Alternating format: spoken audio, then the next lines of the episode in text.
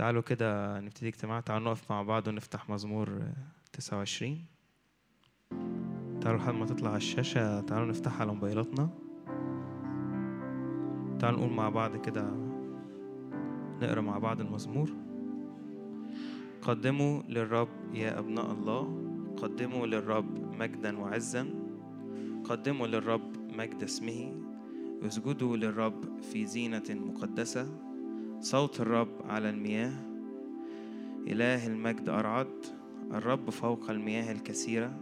صوت الرب بالقوة. صوت الرب بالجلال. صوت الرب مكسر الأرز. ويكسر الرب أرز لبنان.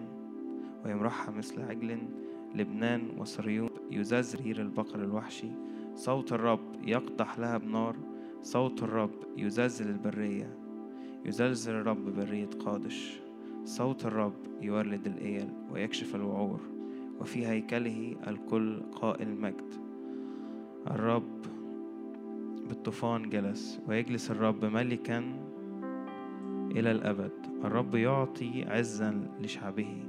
الرب يبارك شعبه السلام. هنقراه تاني معلش بس أحب أسمع صوتكم. بليز قدموا للرب ابناء الله. قدموا للرب مجدا وعزا. قدموا للرب مجد اسمه. اسجدوا للرب في زينة مقدسة. صوت الرب على المياه. إله المجد أرعد. الرب فوق المياه الكثيرة. صوت الرب بالقوة. صوت الرب بالجلال. صوت الرب مكسر الأرز ويكسر الرب أرز لبنان. ويمرحها مثل عجل لبنان وصريون مثل فرير البقر الوحشي. صوت الرب يقدح لها بنار. صوت الرب يزلزل البرية يزلزل الرب برية قادش. صوت الرب يولد الإيل ويكشف الوعور. وفي هيكله الكل قائل مجد. الرب بالطوفان جلس. ويجلس الرب ملكا إلى الأبد. الرب يعطي عزا لشعبه. الرب يبارك شعبه بالسلام. صوت الرب يقدح لها بنار. صوت الرب يزلزل البرية. يزلزل الرب برية قادش.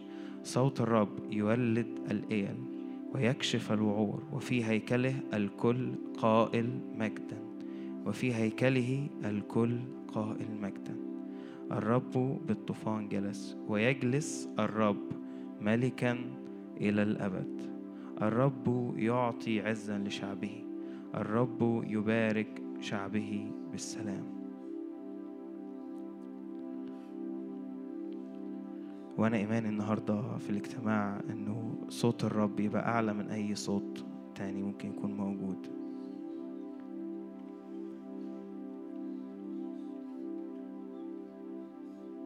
في اسم رب يسوع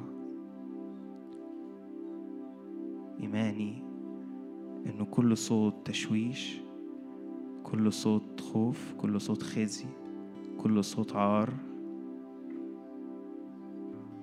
كل صوت تفشيل. يهرب من هذا المكان ويعلو صوت الرب فقط في هذا المكان. وإيماني إنه الوقت اللي جاي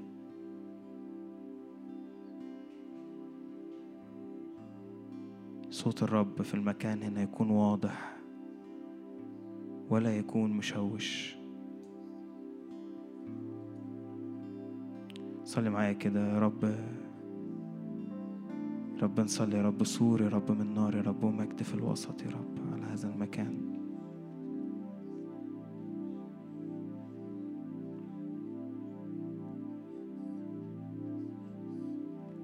نعم يا رب. يهرب كل صوت يا رب. من العدو يا رب. كل صوت نفسي يا رب يخرج يا رب بره يا رب. ليس له مكان يا رب. هنا يعلو صوتك يا رب. نعم يا رب.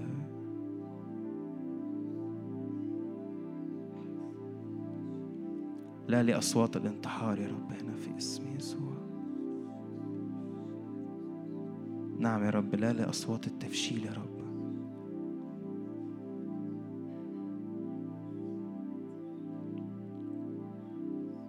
صلي معايا إنه أي حد يدخل المكان ده إذا كان أول مرة يجي أو جه قبل كده لو كانت في أفكار مسيطرة على ذهنه في اسم رب يسوع يتفك منها في اسم يسوع. ويكون له فكر المسيح. يكون له فكر المسيح.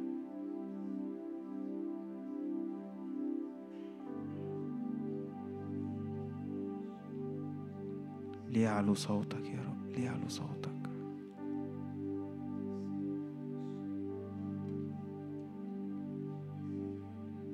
لا لأفكار الموت.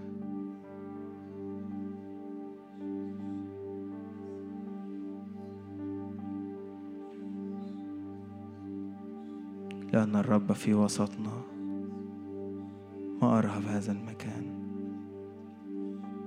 ما أرهب هذا المكان.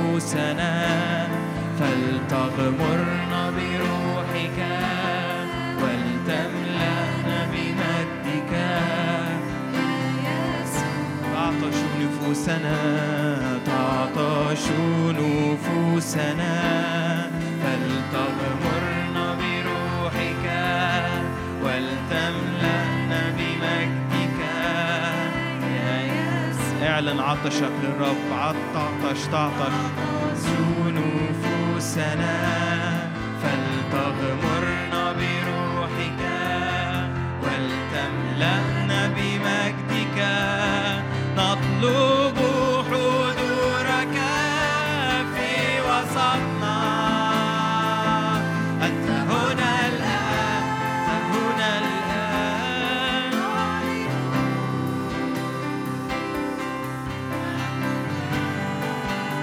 وسطنا في وسطنا.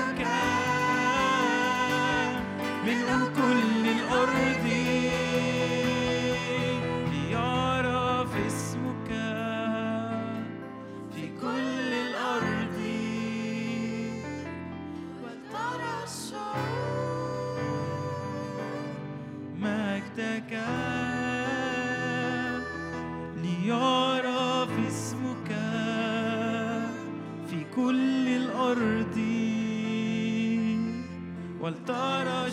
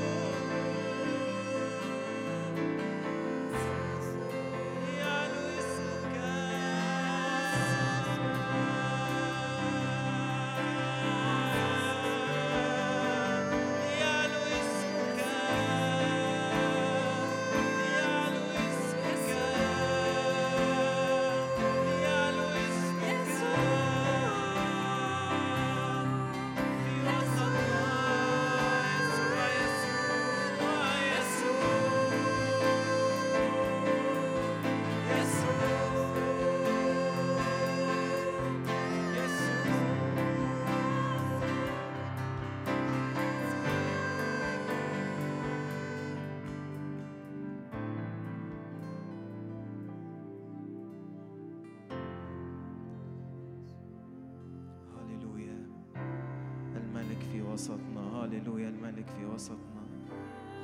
لتعلو لتعلو لتعلو. هاللويا ليعلو يسوع في وسطنا. لتعلو. لك المجد لك القوة لك السلطان لك القدرة. نعم أدخلنا أدخلنا إلى العمق. أدخلنا إلى العمق. أدخلنا إلى العمق.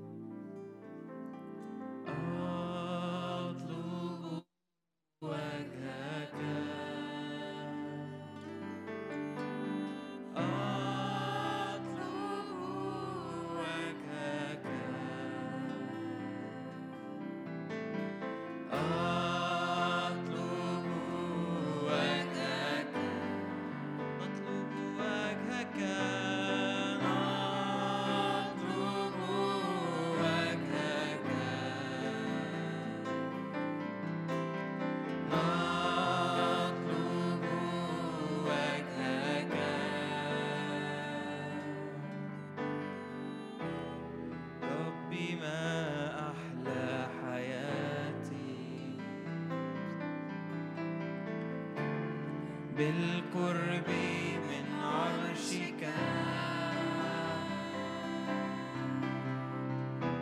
فحبك ينسيني.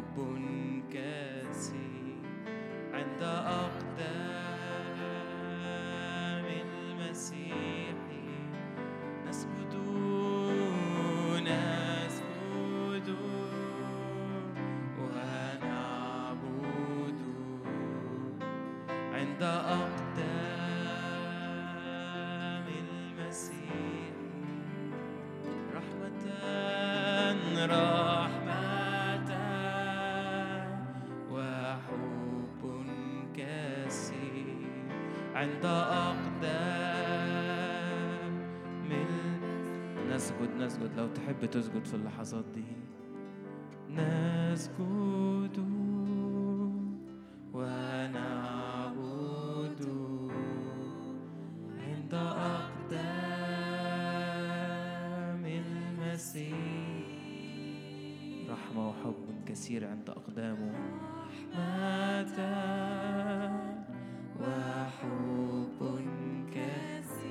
كثير تخيل المشهد إنك ساجد عند قدميه كم من المحبة كم من البر.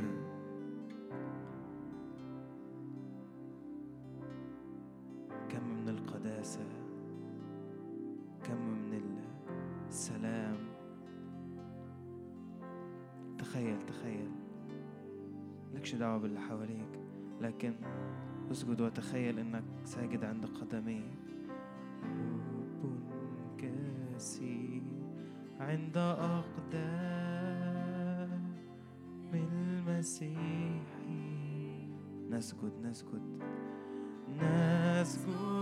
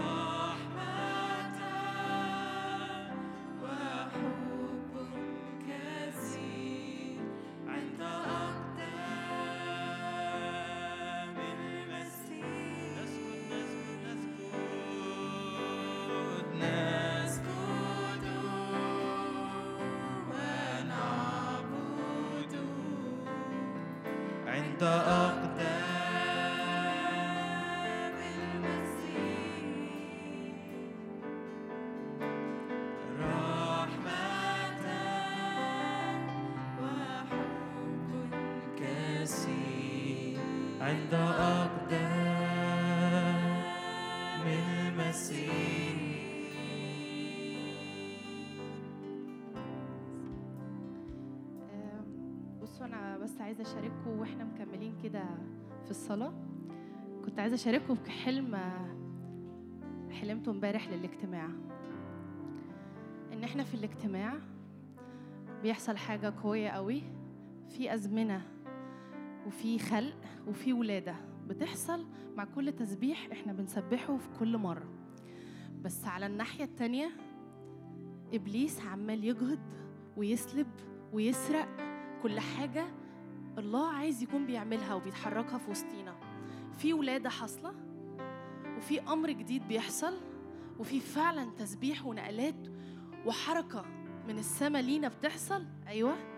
بس العدم إدراكنا والعدم إن إحنا مش عارفين نشوف للآخر وإن إحنا مش مستوعبين للآخر وإن إحنا برضو مش مصدقين للآخر إبليس بيستغل الحتة دي الصغيرة قوي. ويسلب كل حاجة الرب عايز بيكون بيعملها في كل مرة في التسبيح بتحصل. تعالوا كده نقف مع بعض ونبدأ نصلي لكل حتة. إبليس قرر إنه ليه صوت فينا أو حتى إنه يمتلك حتة فينا فهو يقف مكانه ملوش مكان فينا في اسم يسوع. ملكش مكان فينا يا إبليس باسم يسوع لأن بعلن إنه ملك يسوع على المكان ده على كل واحد هنا في اسم يسوع. أنا بعلن إنه في ولادة جديدة حاصلة. أنا بعلن إنه في أمر جديد حاصل من السماء بيمتلك الآن دلوقتي بيحصل. وبصدق كده إنه ملكش مكان هنا. ملكش مكان في وسطينا يا إبليس. إنك تكون ليك كلمة أو حتى رأي أو حتى إنك فاكر إنك بتعمل أي حاجة من دوشتك. لكن بعلن إنه لينا حق في يسوع المسيح. لينا حق إنه أنت الملك والسيد الوحيد علينا. بعلن كده إنه مفيش سيد ولا ولا ملك يكون بيملك غير علينا غير يسوع. أنا بعلن إنه كل موت ينتهر في اسم يسوع. أنا بعلن إنه كل كلمة ممكن تكون اتعلنت عليك في وقت سلبي في وقت موجة اتحطت في وسط أصحابك في, كل أمر ممكن يكون اترمى عليك ملوش لازمة. لكن يا رب بصدق إنك بتيجي تعلن إنه في ولادة جديدة في أمر جديد في زمن جديد. أنت جاي تقوله علينا وجاي تحققه فينا. يا رب انت مش بتقول الكلمة وبترجع فيها. انت بتبلع الموت للآخر يا رب. يا رب أنا بصدق انك انت كل أمر انت بتقوله بيحصل. يا رب أنا جاي وكل اخواتي بنصدق انه لينا فيك حياة. انت الحياة. انت الحياة. في ولادة حاصلة. وأنا بصدق انه كل أمر فاكره انه لسه مزروع فيا انه في ولادة جديدة بتحصل دلوقتي في اسم يسوع. أنا بعلن انك موجود هنا مش بس هنا. لكن يا رب الكلمة اللي انت بتقولها ما بترجعش فيها. وأنا جاية يا رب وسطيهم كلهم وبقول لك إني بصدق بصدق في الكلمة للآخر حتى لو مش شايفاها بعينيا لكن بصدق بالإيمان إنه للآخر أنت بتعمل وبتتحرك. إنه على قلبك أكتر. إنه على قلبك نقلة وحركة. إنه في كل في مرة بنسبح فيها في موجة حقيقية بتحصل من السما لينا. يا رب انت هنا. انت حقيقي بتتكلم. انت مسموع.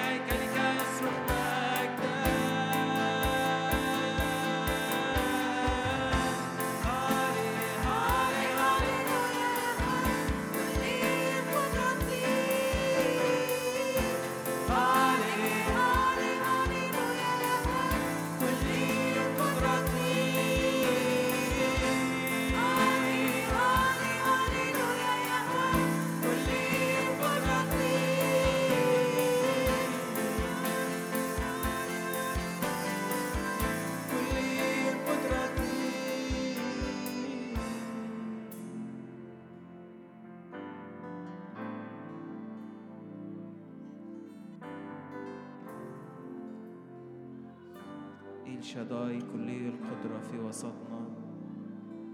الإله القادر على كل شيء الذي لا يعثر عليه أمر.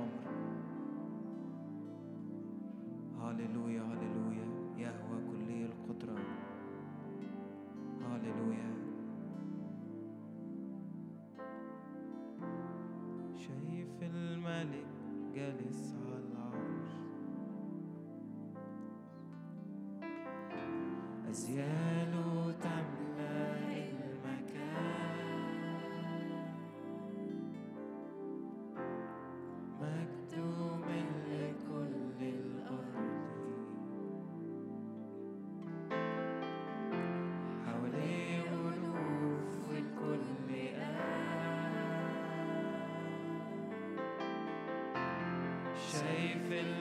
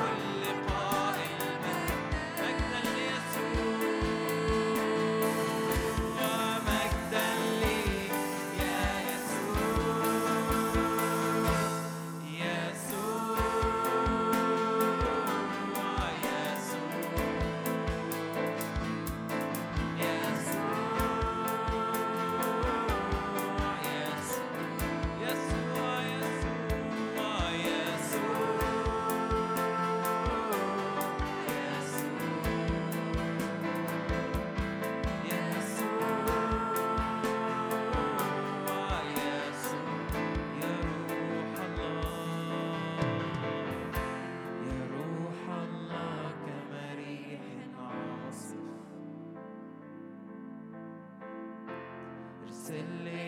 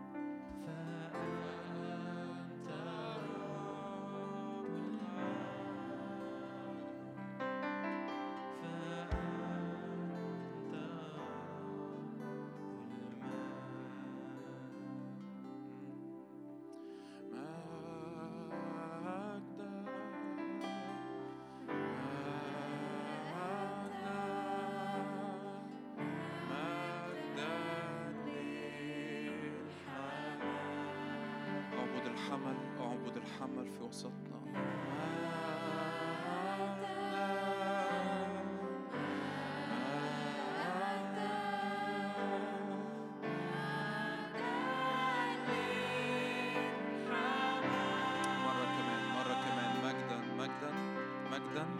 أصواتنا شوي نوطي أصواتنا شوي. مجدا مجدا.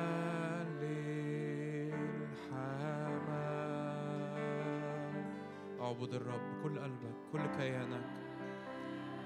لأنه مستحق الحمل المذبوح. هللويا.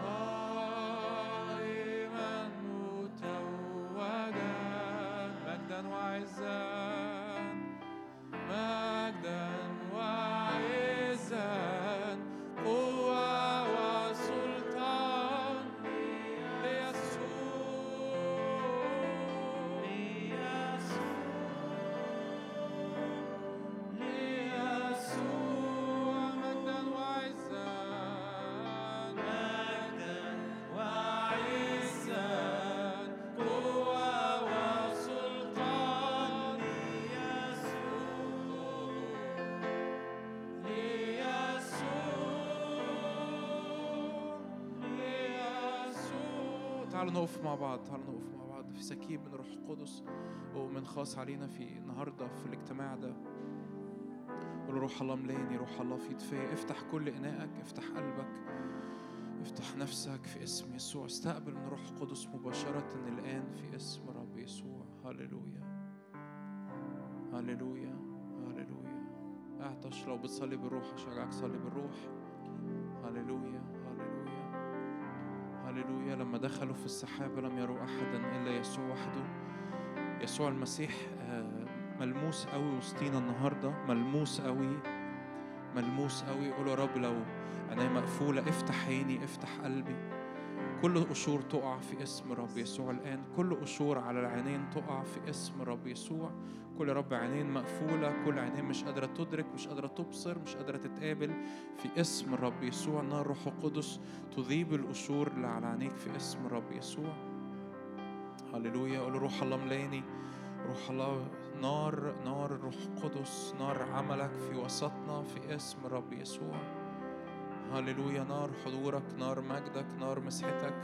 اسم يسوع كل برودة تتحرق بنار. في اسم يسوع كل فتور في اسم رب يسوع يتلحس بنار. روح قدس في اسم يسوع. هللويا.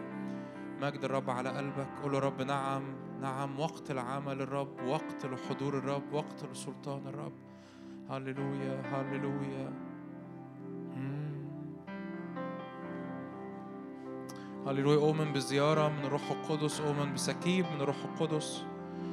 وأنت في محضر الرب كده عايز أقول لك إنه آه، في آية كده في أعمال 8 لو- وانت وأنت واقف في مكانك أنت بتعبد قلبك بيعبد لأن لسه هنصلي تاني. أعمال 8 عدد عدد 17 بيتكلم عن بطرس ويوحنا وهم بيصلوا لأهل السامرة لأجل قبول الروح القدس. مكتوب كده حينئذ وضع الأيادي عليهم قبلوا الروح القدس. لما رأى سيمون أنه بوضع يدي الرسل أيدي الرسل يعطى الروح القدس قدم لهما دراهم قائلا أعطيني أنا أيضا هذا السلطان. حتى أي من وضعت عليه يدي يقبل الروح القدس. في سلطان كتابي اسمه أن تقبل الروح القدس من خلال الصلاة بوضع اليد. وأنا عايز أدعوك دلوقتي لو أنت عطشان لنقلة لو عطشان لنار لو عطشان لسكيب من الروح القدس تعالى اطلع قدام أصلي معاك. اتحرك لقدام لأن أؤمن في سكيب. في مسحة خاصة النهاردة الرب بي بي- بيسكب علينا بيفيض علينا في اسم الرب يسوع. الصلاة بوضع اليد هي أمر كتابي. الصلاة بوضع اليد لأجل قبول الروح القدس لأجل قبول معمودية الروح القدس لأجل امتلاء بالروح القدس. اطلع قدام أصلي معاك. اسم يسوع اسم يسوع. هللويا. هللويا. روح الله فيض فينا روح الله اضرمنا بنار في اسم رب يسوع. اضرمنا بنار. اضرمنا بنار اشعلنا بنار في اسم يسوع. هللويا هللويا هللويا. بسرعة بسرعة. مفيش مفيش أي حاجة تكسب في الموضوع ما تترددش. لو أنت عايز كده اطلع قدام بسرعة. مفيش أي حاجة ما تفكرش مرتين. رب حاضر في الوسط ورب بيسكب في اسم الرب يسوع. رب بيطلق في اسم الرب يسوع. هللويا. صلي بالروح صلي بالروح. صلي بالروح في اسم الرب يسوع. صلي بالروح وانت واقف مكانك. اؤمن اؤمن كده إنه ال ال يحصل نقلة يحصل نقلة في إدراكنا لحضور الرب وحضور النار وسكيب الروح القدس. وحط إيدك على قلبك كده وقبل ما أصلي معاك قول له روح الله النهارده اللي يحصل في وضع اليد. إني أختبر أمور لم أختبرها من قبل في اسم الرب يسوع. أختبر أمور لم أختبرها من قبل في اسم الرب يسوع. أشتعل بالروح القدس كما لم أشتعل من قبل في اسم الرب يسوع. يا ريت مش عايز حد يقف ورا. اطلع قدام. اطلع. يعني ال- اللي واقف في الجناب كده محشور اطلع قدام. لو في حد واقف قدامك مش عارف تعدي منه اديله كتف كده وعدي قدام في اسم يسوع. روح الله اضرم نارك في اسم الرب يسوع. اضرم نارك في اسم الرب يسوع. اضرم نارك في اسم الرب يسوع. اضرم نارك في اسم الرب يسوع. ما تستناش بعد الاجتماع وتقول لي معلش صلي لي أصل أنا كنت مكسوف أطلع قدام. محتاجين نتعلم إزاي نتعامل مع المسحة. في مسحة في سكيب الرب يعمله دلوقتي. فاستقبل من عمل الروح القدس. وانت واقف قدامك دلوقتي غمض عينك قول روح الله ملاني روح الله اطلق فيا نهضة اطلق فيا نهضة اطلق فيا رداء جديد اطلق فيا ترقية اطلق فيا زمن نهضة اطلق فيا زمن ترقية اطلق فيا زمن عطش في اسم الرب يسوع اطلق فيا زمن زيارة من الروح القدس في اسم الرب يسوع اطلق يا رب فيا يا رب سكيب يا رب سكيب سكيب روح الله ارفع إيدك كده معايا قول روح الله سكيب على جيلنا سكيب على جيلنا سكيب على اجتماعنا سكيب يا رب على حضورك لأجل حضورك يا رب في وسطنا في اسم الرب يسوع. كل سلب كل رب ضعفات كل رب خطايا كل رب أمور يا رب تحسم في اسم الرب يسوع تحسم في اسم الرب. لو سمحتوا الناس اللي واقفين في صف ورا لو أنتوا عايزين تصلوا اطلعوا قدام اطلعوا قدام. ما تفضلوش واقفين في في النص كده اطلعوا قدام. اللي عايز يصلي معايا يطلع قدام. اللي عايز يصلي معايا يطلع قدام. في اسم الرب يسوع. روح الله اطلق سكيب يا رب خاص من النعمة ومن المسحة ومن النار في اسم الرب يسوع. اطلق يا رب ترقية في الكلمة ترقية في الإعلان ترقية في العطش ترقية في طلب وجهك في اسم الرب يسوع. ترقية في العبادة في اسم الرب يسوع. ترقية في المجد ترقية للدخول للعمق. صلي معايا اعطش معايا قدام الرب لأن اللي إحنا بنعمله ده مهم. في اسم الرب يسوع له رب ترقية ترقية رب للدخول للعمق ترقية يا رب للمجد الرب في حياتي. ترقية يا رب لأرى مجدك في أرضي أرى مجدك في حياتي. أرى رب مجدك كما لم أختبره من قبل لكي أبصر قوتك ومجدك كما قد رأيتك في قدسك. يا رب جلنا عطشان يا رب لمزيد ومزيد ومزيد يا رب من صورة يسوع اللي تعلن فينا. جلنا عطشان يا رب لمزيد لمزيد لمزيد لأكتر وأكتر من إعلان يسوع المسيح اللي فينا يسوع الذي يتجسد فينا. صلي معايا. جلنا عطشان يا رب لتفجير يا رب إمكانيات الخليقة الجديدة. فينا ومن خلالنا في اسم الرب يسوع بقداسة. صل لأجل قداستك الشخصية. صل لأجل حسم لحروبك في اسم الرب يسوع. صل لأجل نار روح قدس اللي تغمرك في اسم يسوع فتحسم كل أفكار وتحسم كل صراعات ذهنية. صل أجل نار روح قدس اللي اللي تحرق كل أرواح شر وتطرد كل أرواح شر وتعمل حرية كاملة في اسم الرب يسوع. روح الله بنطلب بنعطش للمسحة بنعطش للمسحة بنعطش. قول له رب المسحة تستطيع المسحة تخترق المسحة تصنع المسحة تسير أمامي. المسحة يا رب تحسم حروف في اسم الرب يسوع في حياتي. في اسم الرب يسوع. قول له يا رب اطلب تعالوا نطلب تكريس زيادة. قول له يا رب النهارده سكيب الروح القدس يأتي عليا بتكريس زيادة بقداسة زيادة في اسم الرب يسوع بمجد زيادة. أؤمن كده برؤى أؤمن برؤى أؤمن بإطلاق دعوات في اسم الرب يسوع. أؤمن يا رب بنقلة العينين المفتوحة في اسم الرب يسوع بنقلة يا رب للدخول العمق. يا رب بإعلان الكلمة يا رب الروح القدس. قول له كده نعم يا رب لم نأخذ الروح الذي من العالم بل أخذنا الروح الذي من الله. لنعرف الأشياء الموهوبة لنا من الله. افتح عيني يا رب النهارده. قول يا رب افتح عيني على إعلانات أعمق من الروح في اسم الرب يسوع. كسر يا رب لكل أبواب الجحيم يا رب في أي حد من إخواتي النهارده في اسم الرب يسوع.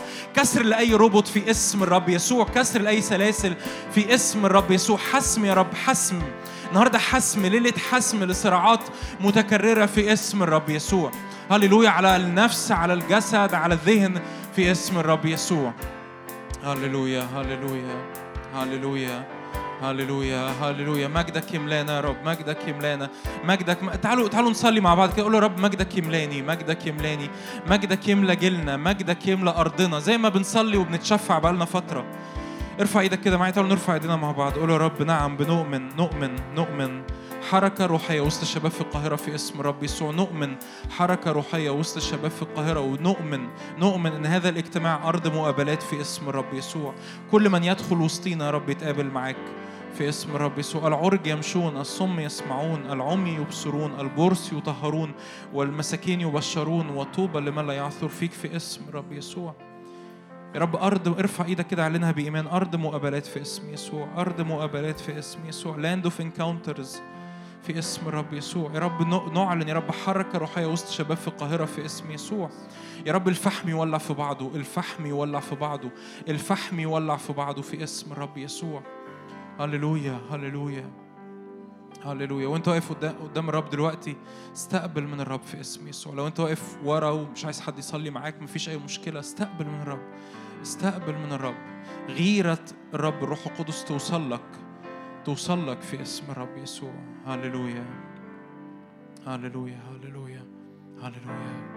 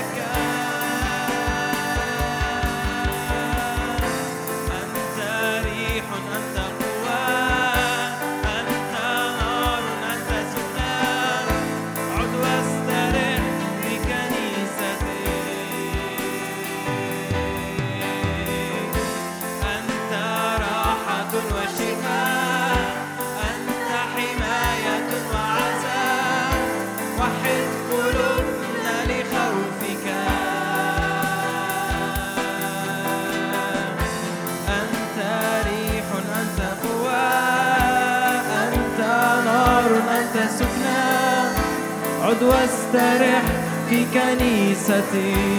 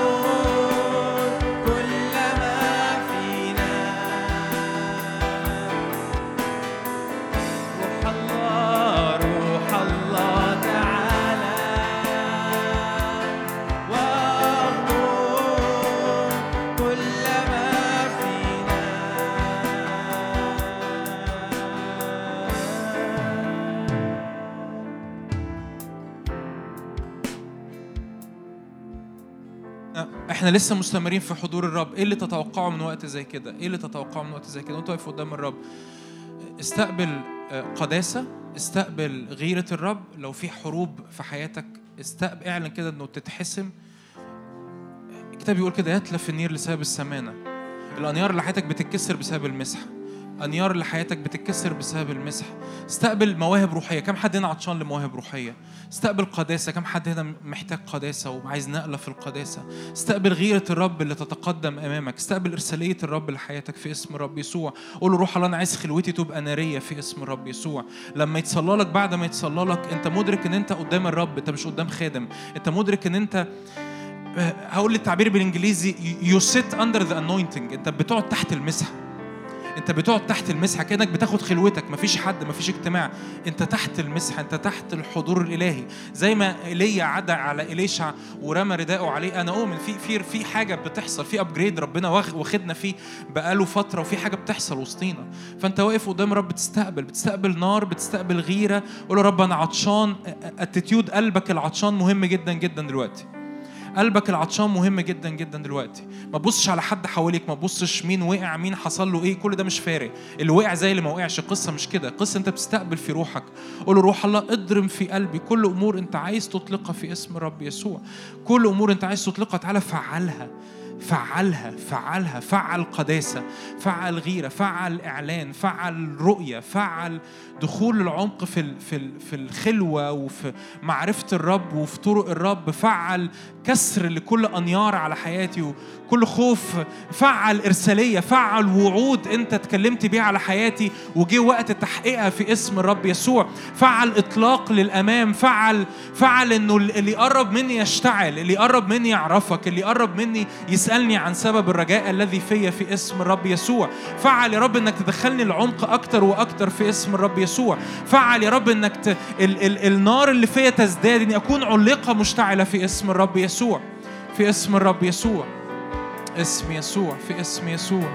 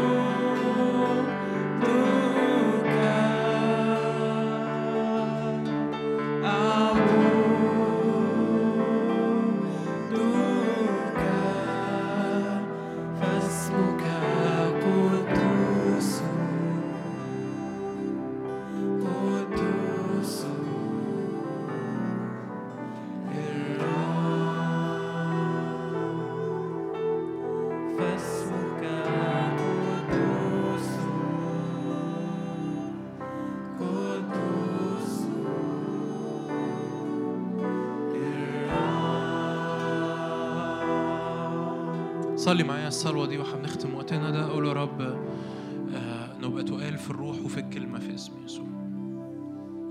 رب يسوع قال كده تضلون إذ لا تعرفون الكتب ولا قوة الله. ارفع إيدك معايا يا رب نبقى جيل تقيل في الروح وفي الكلمة.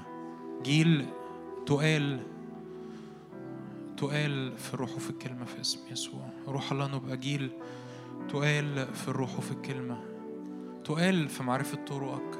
تقال في معرفة عمل الروح القدس تقال في معرفة الكلمة تقال في معرفة المسحة تقال في معرفة نار الروح القدس في اسم رب يسوع.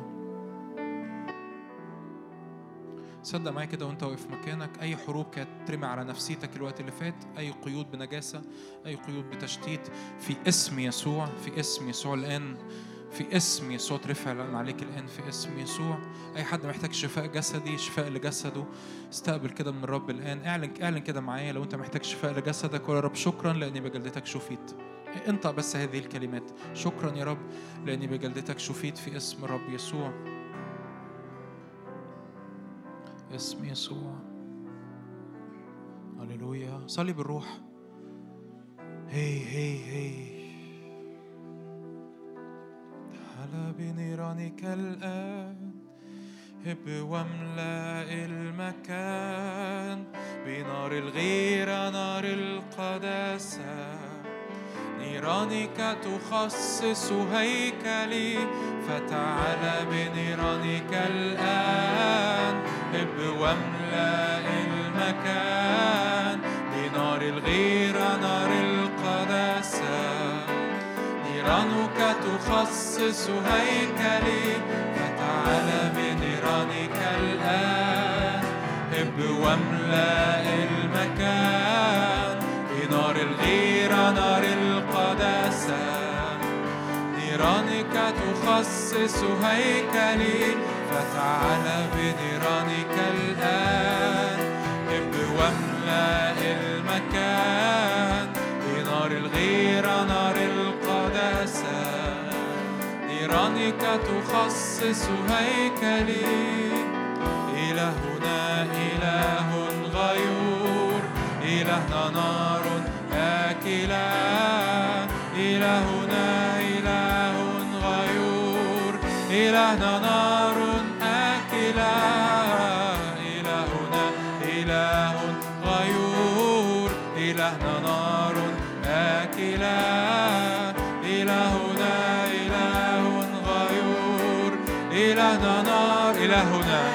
إلهنا إلهنا إله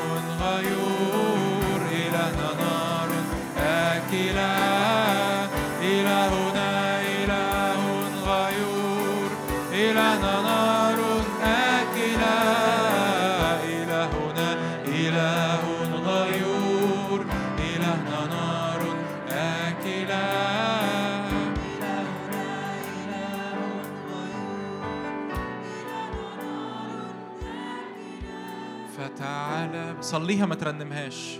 صليها ما ترنمهاش. يعني ادرك اللي انت بتقوله.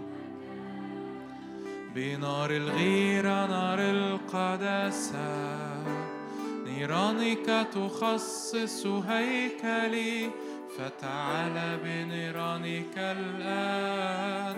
هب واملأ المكان. بنار الغيرة نار القداسة.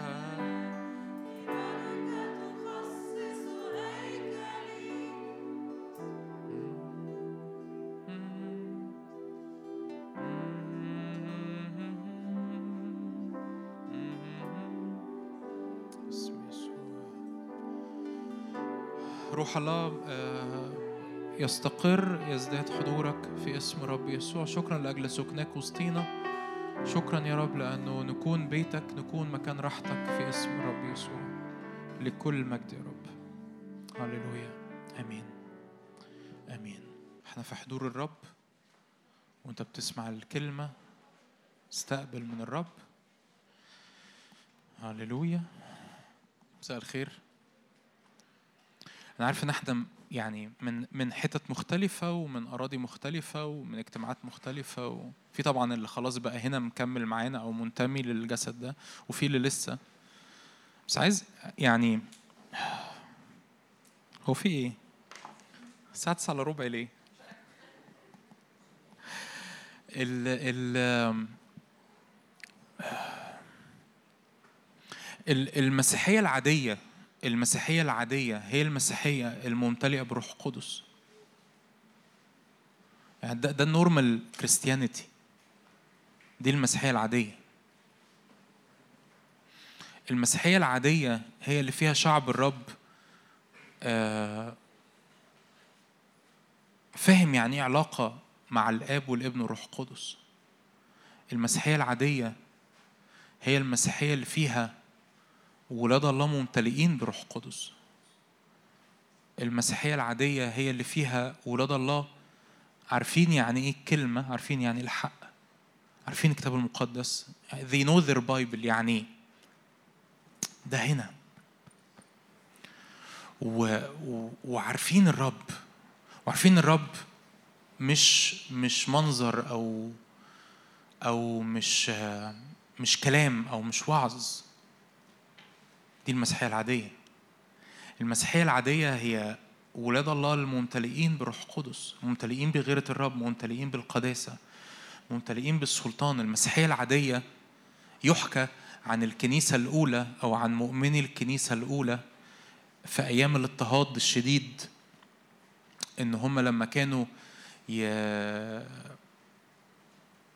لما مؤمن مسيحي يروح من مدينة لمدينة يعني مثلا مؤمن مثلا ساكن في أنطاكيا مثلا وعايز يروح يحضر اجتماع في أورشليم لأنه شغله مثلا وداه أورشليم. ف... ف... فهو بتوع أورشليم دول ما ما يعرفوهوش يعني ما ما يعرفوش إذا كان ده مؤمن بجد ولا ولا وفي اضطهاد. فيروح هذا المؤمن يروح السوق ويحاول يلقط مين مسيحي هنا مين مؤمن مسيحي هنا. فيروح مثلا يقولوا له آه ده في العم ويسلي. اللي بيبيع السمك في السوق مثلا ده هنا يسمع كده إن عم ويسلي ده مسيحي هنا في في- كنيسة أورشليم. فيروح لعم ويسلي يقول له أنا عايز أحضر معاكم الايه الاجتماع مثلا لو عندكم اجتماع صلاة بالليل. طبعا ما كانش في كنايس في إحدى البيوت. فعم ويسلي ياخد عم شمعون ويقول له تعالى يا عم شمعون عايز تحضر معانا الاجتماع؟ يقول له آه عايز أحضر معانا. طب تقول له تعالى تعالى بكرة الصبح السوق. تعالى بكرة الصبح فين؟ السوق وعم ويسلي يرتب لعم شمعون واحد عارف إنه مقيد. أنا بتكلم بجد. لو عم شمعون خرج الروح الشرير من الراجل المقيد ويسلي ياخده الاجتماع. غير كده ما ياخدوش الاجتماع.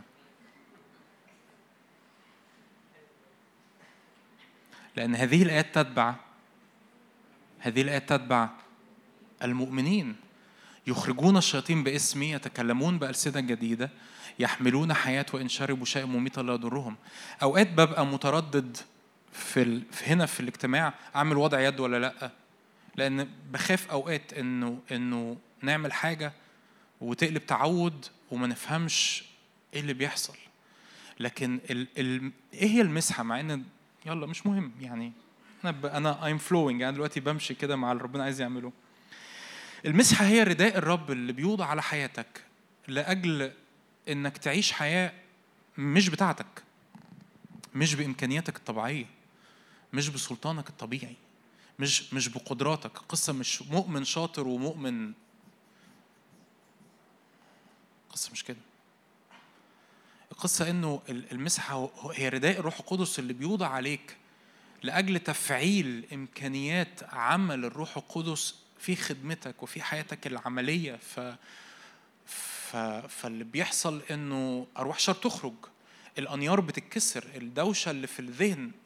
كم مرة مثلا أنت حضرت اجتماع من غير ما حد يصلي لك أو كم مرة حضرت أو كم حد طب في وقت العبادة اللي فات اختبر اختبر إن الرب يعني اللي هو إيه؟ اللي هو تحس إنه قاعد جنبك على الكرسي. كم حد حاسس كده ده ده إيه ده؟ ده ده حضور روح القدس. بس حضور روح القدس ما روح القدس موجود في كل حتة. يعني تقنيا روح القدس موجود في كل حتة لأنه الله الخالق اللي موجود في كل حتة موجود في ال...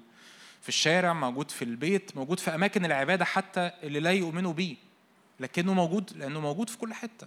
لكن لكن لما لما بيجي إنجاز التعبير حد عارف حد قبل كده عمل التجربة بتاعه ال... يجيب عدسة يحطها تحت أشعة الشمس فأشعة الشمس دي ممكن يحرق بيها ورقة إيه اللي بيحصل في اللحظة دي؟ ما هي الشمس الشمس موجودة. هل لو أنت حطيت ورقة في الشمس بتتحرق ما بتتحرقش بس إيه اللي بيحصل في اللحظة دي لما بتجيب عدسة مكبرة وتحطها تحت أشعة الشمس؟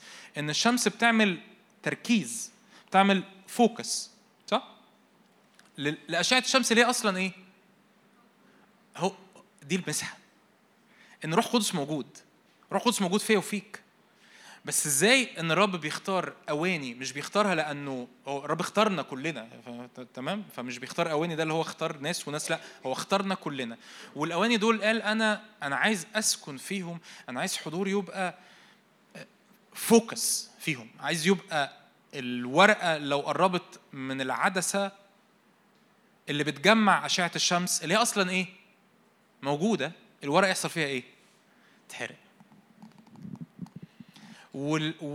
وعايز كأنه تتنقل لإدراك العطش لإدراك إنه إحنا لما بنتعامل مع الكتاب المقدس لأن أنا كنت في يوم من الأيام مكانك يعني في يوم من الأيام بحضر اجتماعات أو أو أو بسمع اجتماعات أو بسمع وعظات أو بس بسمع عن قصص وبقرأ الكتاب المقدس وبقرأ سفر الأعمال وبحس إنه ده بعيد قوي عني. لكن اللي ينقلك لإدراك إنه إنه ده اختبارك هو العطش هو الجوع هو إنه أنا أنا بفضل ورا الرب مرة واثنين وثلاثه وعشرة إلى أن يصبح اللي ممكن ممكن يكون اختبار خادم فاهمين أقصد إيه؟ اختبار واحد واحد بنتفرج عليه على التلفزيون أو واحد بنتفرج عليه على اليوتيوب أو اختبار ناس معينة ده اختباري ينفع الرب يعمله معايا؟ يعني ينفع الرب يستخدمني إن النفوس تخلص؟ ينفع إن الرب يستخدمني إن ارواح شريرة تخرج؟ ينفع الرب يستخدمني إن إن المرضى ينالوا الشفاء؟ ينفع الرب يستخدمني إنه إن أنا وأنا أنا أنا حامل حامل متحرك لحضور روح القدس. حضور روح القدس ده بقى بكل بكل ما في الروح القدس بر سلام وفرح وقداسة ووداعة وتواضع. هتقولي ده دخله إيه بيا؟ أنا عندي ضعفات. ده ده هو هو ده اللي بينهي ضعفاتك. هو ده اللي بيتعامل مع ضعفاتك. هو ده اللي بيتعامل مع خوفك. هو ده اللي بيتعامل مع الدوشة ال- الانحصار لسنين وسنين في نفس الدوائر اللي ما بتخلصش. إنك تخرج بره نفسك وتقول له يا رب إليشع قصة لذيذة جدا جدا في ملوك الأول 19 الرب قال لإيليا روح امسح امسح إليشع نبيا عوضا عنك. فإليشع في الوقت ده كان بيحرث الأرض. وقدامه 12 فدان بقر يعني 12 جوز بقر بي- بيحرثوا الأرض. فكل اللي إيليا عمله ربنا قال له روح امسح مين؟ إليشع نبيا عوضا عنك. فكل اللي إيليا عمله عدى عليه في يوم من الأيام كان معاه الرداء بتاعه وراح طرح الرداء على مين؟ على إليشع. ليش قال له استنى بس أنا هودع وأبو- هو ده دي القصة يعني. هودع أبويا وأمي وهمشي وراك فليه قال له أنا أنا ما قلتلكش حاجة. إيه إيه اللي حصل؟ ليش ليش ميز إن في حاجة خاصة؟ ليش ميز إن في حاجة خاصة؟ ليش ميز إن في عمل للروح القدس؟ ليش ميز إن هذا رجل الله؟ ليش ميز إنه إنه إنه دي moment يعني catch the moment أنا أنا لازم أقتنص اللحظة. لازم أعمل إيه؟ أقتنص اللحظة. أنا لازم أستقبل كل ما في قلب الرب وأنا مش بكلمك على خادم يصلي لك مش بتكلم على كده. أنا بتكلم إنه ده كل مرة وأنت بتاخد خلوتك كل مرة وأنت بتحضر الاجتماع كل مرة وأنت شاعر إن في حضور من الروح القدس. آه ممكن تبقى جاي متفرج أو سلبي أو أو حاسس إن أنا ده ده بيحصل معانا كلنا. ممكن تبقى جاي محمل بأفكار وبمشاكل وبظروف صعبة أنت بتعدي بيها. ده بيحصل معانا كلنا. بس أنت في كل ده أنت أنت كأنك بتزون أوت وده آه، ده اللي كان حاصل معايا شخصيا في وقت العبادة. كأنك أنت بت... أنت مش شايف حد قدامك غير يسوع المسيح. ولما يسوع المسيح بيملى المشهد بيأتي بردائه هو ويضع عليك. و... و... فبتتبعه فبتتغير لصورته ف... ف... فبتتملي بحضور الروح القدس ف... فبتتملي بالفرح وبتتملي بالسلام وبتتملي بالبر وبتتملي بالقداسة وكل كل أتقال انت جاي محمل بيها بتترمي على جنب. ده الرب اللي إحنا بنعبده. إحنا مش بنعبد خرافات مصنعة. إحنا مش بنعبد خرافات مصنعة مش بنعبد مش بنعبد. ربنا مش فكرة. ربنا مش إيه؟ ربنا مش فكرة طايرة في الهواء ربنا شخص. ربنا حقيقي ربنا قدوس ربنا ناري. آه، هو هو شافي هو مليان سلام مليان قوة مليان حرية. بس انت تعامل معاه على نفس المستوى ده. ومفيش مشكلة لو انت لسه مش فاهم إنجاز التعبير كل ال dynamics لأنه محدش بيقدر يفهم كل ال dynamics بس على الأقل أنا عايز أشجعك دايما تبقى عطشان. دايما تبقى إيه؟ عطشان. وإنه ال- الكلمة دي تاخدها بتحدي بتحدي إنه إنه يا رب أنا عايز الكلمة دي تعلن في حياتي وعايز تدخل في أعماقي وعايز كل كلمة أنا بقراها تتحول إلى حياة عملية معاشه في حياتي.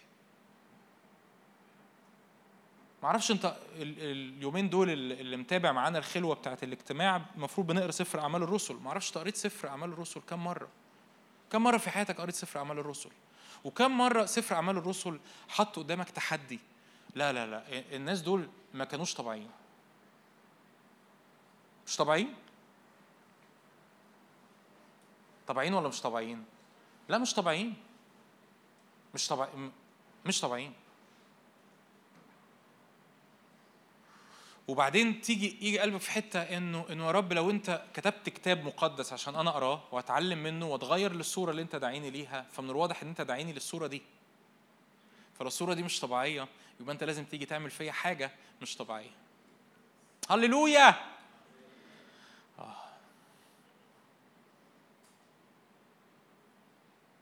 يعني يعني أغار عليك غيرة الرب إنك تكون في شبابك في السن ده ومش مشتعل ومش غيران ومش عطشان ومش ب... ومش بتقعد ليالي قدام الرب تصلي وتركع و... وتفتح كتاب المقدس. وأنا مش بكلمك عن حاجة آه، يعني لا اقعد قدام الرب وافتح الكتاب المقدس واقعد صلي وصلي بألسنة. هي النار بتيجي كده. تقعد تصلي تفتح كتاب مقدس تقول النهارده هسهر هسهر ليلة وهسهر اتنين وهصوم بكرة وهصوم بعده تفتح كتاب مقدس تقعد تصلي بألسنة تقول له روح روح الله ملاني وتروح فاتح وعظ على اليوتيوب لخادم انت بتحبه وبيتكلم عن روح القدس وبيتكلم عن المسحة وتفتح اجتماع تاني كان فيه شفاء ولا كان فيه حرية ولا كان فيه مش عارف إيه وتتفرج تقول له رب ملاني. وبعد كده تقول له يا رب انت دعيتني اني اضع ايادي على المرضى فيبرؤون واخرج الشياطين باسمك واتكلم بألسنة جديدة واحمل حياة فتنزل الشارع وانت نازل الشارع بتتفسح مع اصحابك تشوف واحد شكله مقيد فتخاف تقرب له فتنزل تاني يوم تشوف واحد مقيد تاني فتخاف تقرب له اليوم الثالث تقول له يا رب لا ما ينفعش أشوف اتنين مقيدين وخايف أقرب لهم فاليوم الثالث يجي واحد في سكتك شكله مجنون وشكله مقيد فتروح تصلي معاه وتجري منه واليوم الرابع تشوف واحد مريض وتصلي له ويخف. ده في حاجة بتغلي جواك. في حاجة بتغلي جواك. ليه؟ لأنه لأنه أنت أنت مصدق إن الإله اللي أنت بتعبده ده إله حقيقي. أنت مصدق إن الإله اللي أنت بتعبده ده إله حقيقي مش فكرة. إحنا مش بنعبد فكرة. إحنا مش بنعبد أفكار مكتوبة في ورق. إحنا بنعبد إله حقيقي.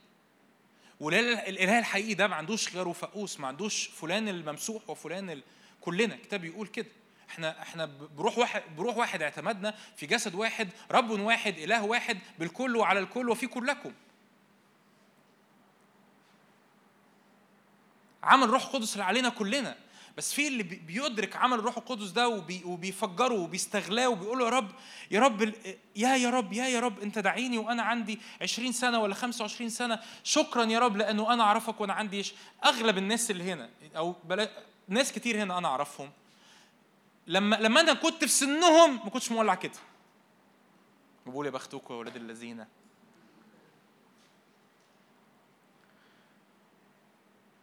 تاخد ده وت- وت- وتعطش بيه وتقف بيه قدام الرب تقول له رب انت بجد انت بجد انت بجد. وأنا عايز ده يحصل في حياتي ويزداد ويزداد ويزداد. إنك تستغلى عمل الروح القدس تستغلى عمل الرب في حياتك. لأن القصة ما هياش آه، آه، آه، واحد صلى لي وكنت في اجتماع كده غريب ويمكن تبقى أول في البعض هنا أعتقد أول مرة أشوفهم فأول مرة كده جيت وحسيت اجتماع غريب وبيعملوا حاجات غريبة. ده مش غريب ده ده أنا أنا آسف. يعني أنا مش مش بقول لك كده بس أنا بقول لك إنه بحسب ال- بحسب الكلمة بحسب شكل الكنيسة الكنيسة اللي ما فيهاش ده هي اللي غريبة.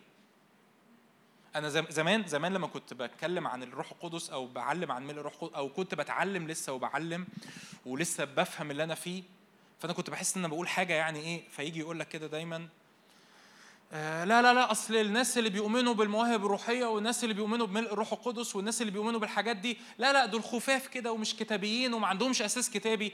بص يعني يعني مش عارف أقولها إزاي.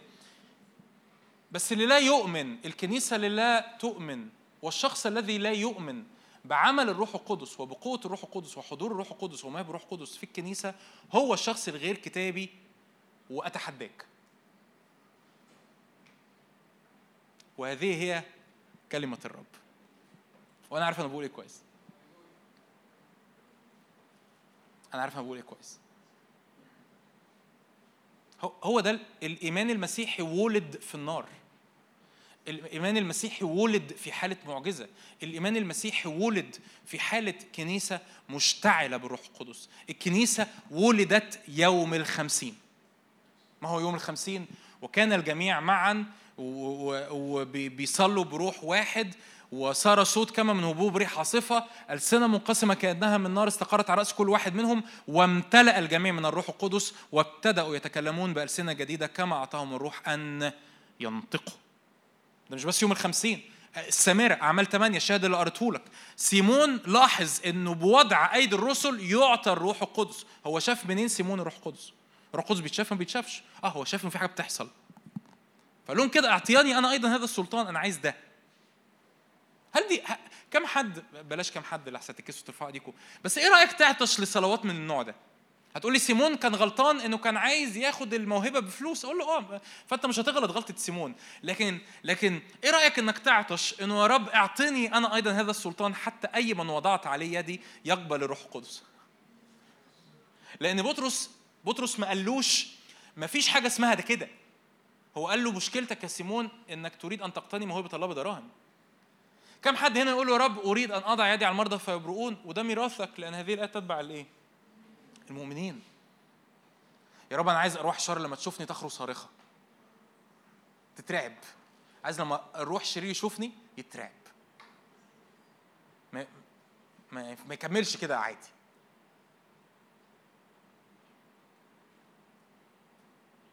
أمين؟ أمين. أيوه حلوة. لا إيه ده إيه ده إيه ده. أول مرة أقول أمين وت... أمين. أمين أمين أمين. ليكن لينا يا رب ليكن لجيلنا. ليكن لينا ليكن لجيلنا. إنه نبقى ممتلئين تقال تقال في الكلمة تقال في الحق تقال في الشخصية تقال في تبعية الرب تقال في القداسة تقال في البر وتقال في ثمر الروح وتقال في مواهب روح القدس وت- وتقال في إعلان اسم يسوع المسيح بقوة لجيلنا. أنا عارف إن في كتير هنا منكم بيختبر حاجات زي كده. و- واللي صليت مع واحد في الكلية وصليت مع واحدة صاحبتي وصليت مع واحد في الشغل وصليت مش عارف إيه و- وقبل الرب وعرف الرب و- وكان مش عارف حس حس بسلام يا رب ليزداد ليزداد. ونتعامل مع ده بنضوج وبإدراك. عايز أقول لك حاجة كمان يمكن. اتعامل مع ال ال ال, ال أقول لك الآية زي ما هي. لأن الله يقاوم المستكبرين أما المتواضعون فيعطيهم نعمة. اتنين بيحضروا نفس الاجتماع. واحد قاعد بعيد يقول لا يعني لازم يعني أطلع قدام. والتاني كل اللي في قلبه أنا مش فارق معايا إن شاء الله. يقولوا له أقف على راسك. بس أنا عطشان. الله يقاوم المستكبرين أما المتواضعون فيعطيهم نعمة.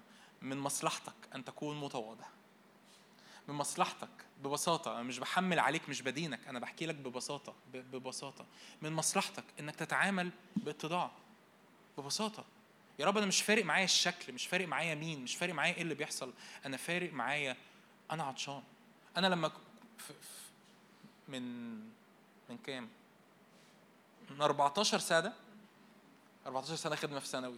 من 14 سنة لما كنت بدور إني أمتلئ بروح القدس قررت قررت إني أروح اجتماع عمري ما حضرتها أو اجتماعات عمري ما حضرتها. أي حد أسمع إنه لأن ما كانتش دي خلفيتي الطبيعية ويمكن البعض منكم لما كنا راجعين من مؤتمر أسيوط حكيت الاختبار. أي خادم أسمع إنه بيصلي للناس عشان يقول روح قدس اجتماعات عمري ما رحتها في حياتي رحتهم رحت لهم. و- وصل وأنا مش فاهم حاجة معياش حد صاحبي مش قاعد جنبي ولا آه، ولا واحد أعرفه قاعد جنبي ولا واحد قال لي روح. أنا دورت على على الإنترنت مين يا جماعة هنا بيتكلم عن الروح القدس؟ آه ده فلان هنا بيتكلم عن الروح القدس فلان وفلان ده عامل نهضة مش عارف فين وفلانة دي عاملة نهضة مش عارف فين. روح روح روح روح صلي صلي. أنا عطشان. هو العطشان بيعمل كده؟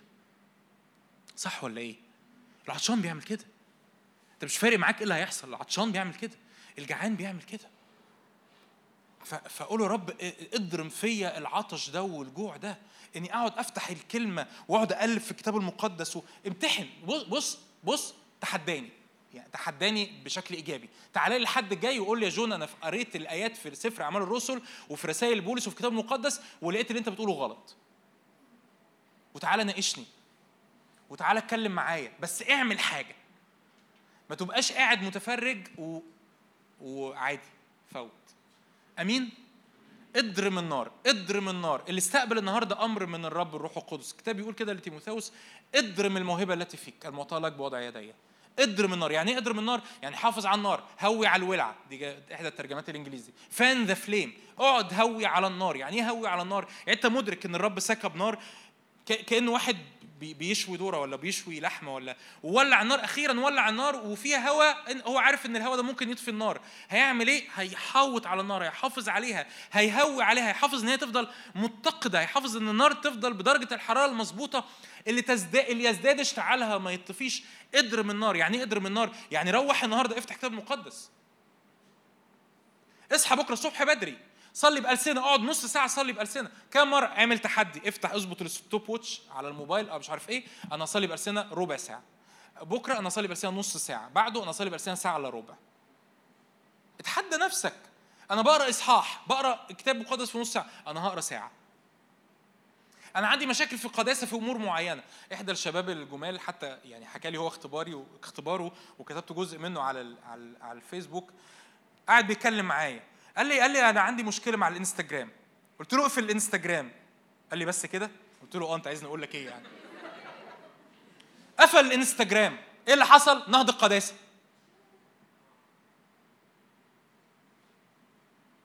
ما الكتاب بيقول كده إن اعثرتك عينك اليمنى فاعمل إيه؟ فاقلعها. لو عينك بتعثرك شيل عينك. وما تشيلش عينك بس شيل الانستجرام مثلا يعني. إيه اللي معطلك؟ إيه اللي أنت عارف كويس قوي إنه معطلك؟ علاقة ملهاش لازمة معطلاني اقطع. كلام قاعدة مع صحاب معطليني اقطع. كل ما الرب يسكب مسحة ونار ولا اطلع مؤتمر نفس الناس بيرجعوني لورا اقطع. علاقات ملهاش لازمة اقطع. وقت بقضيه على ال social media اقطع. واستبدل ده. ما هو الكتاب يقول كده أنا بضرب النار أنا بسك بسكب ناري على المذبح. الرب يقول كده في العهد القديم لكن الكهنة يحافظون على النار بيحافظوا على النار. إزاي تحافظ على النار؟ بالخ- بال- بالخشب. بالحطب. ترمي حطب على المذبح فالنار تفضل إيه؟ متقدة. ربنا النهارده سكب نار. مسؤوليتك إنك تجيب الحطب. أقولها لك تاني؟ ربنا النهارده عمل إيه؟ سكب النار. مسؤوليتك أن تأتي بالحطب. إيه الحطب؟ الحاجات اللي ملهاش لازمة. واخدة مساحة واخدة حجم. كانوا في الآخر حطب. حاجات م... تجيب الحطب ده وتحطه في النار وتقول له يا رب أنا أنا غيران إني أحيا هذه الحياة. أنا غيران ان حياتي تتنقل أنا غيران إني أنور. أنا غيران إني أتقدس. أنا غيران إنه اللي يشوفني يشوف الرب. أنا غيران إن اللي يتعامل معايا يدرك إنه بيتعامل مع إنسان بس for some reason يبان إنسان طبيعي. بس أنا حاسس إن في حاجة مش طبيعية. حتى لو هو ما عندوش اللغة اللي يصيغ بيها الكلام ده. بس هو حاسس إن في حاجة مش طبيعية. آمين. أنا أنا متشجع جدا جدا. حقيقي متشجع جدا جدا الرب يعمله وسطينا. اللي بيعمله وسطينا الرب غالي قوي قوي قوي قوي قوي فعلا قوي شفت مشهد امبارح؟ افتح معايا دانيال 12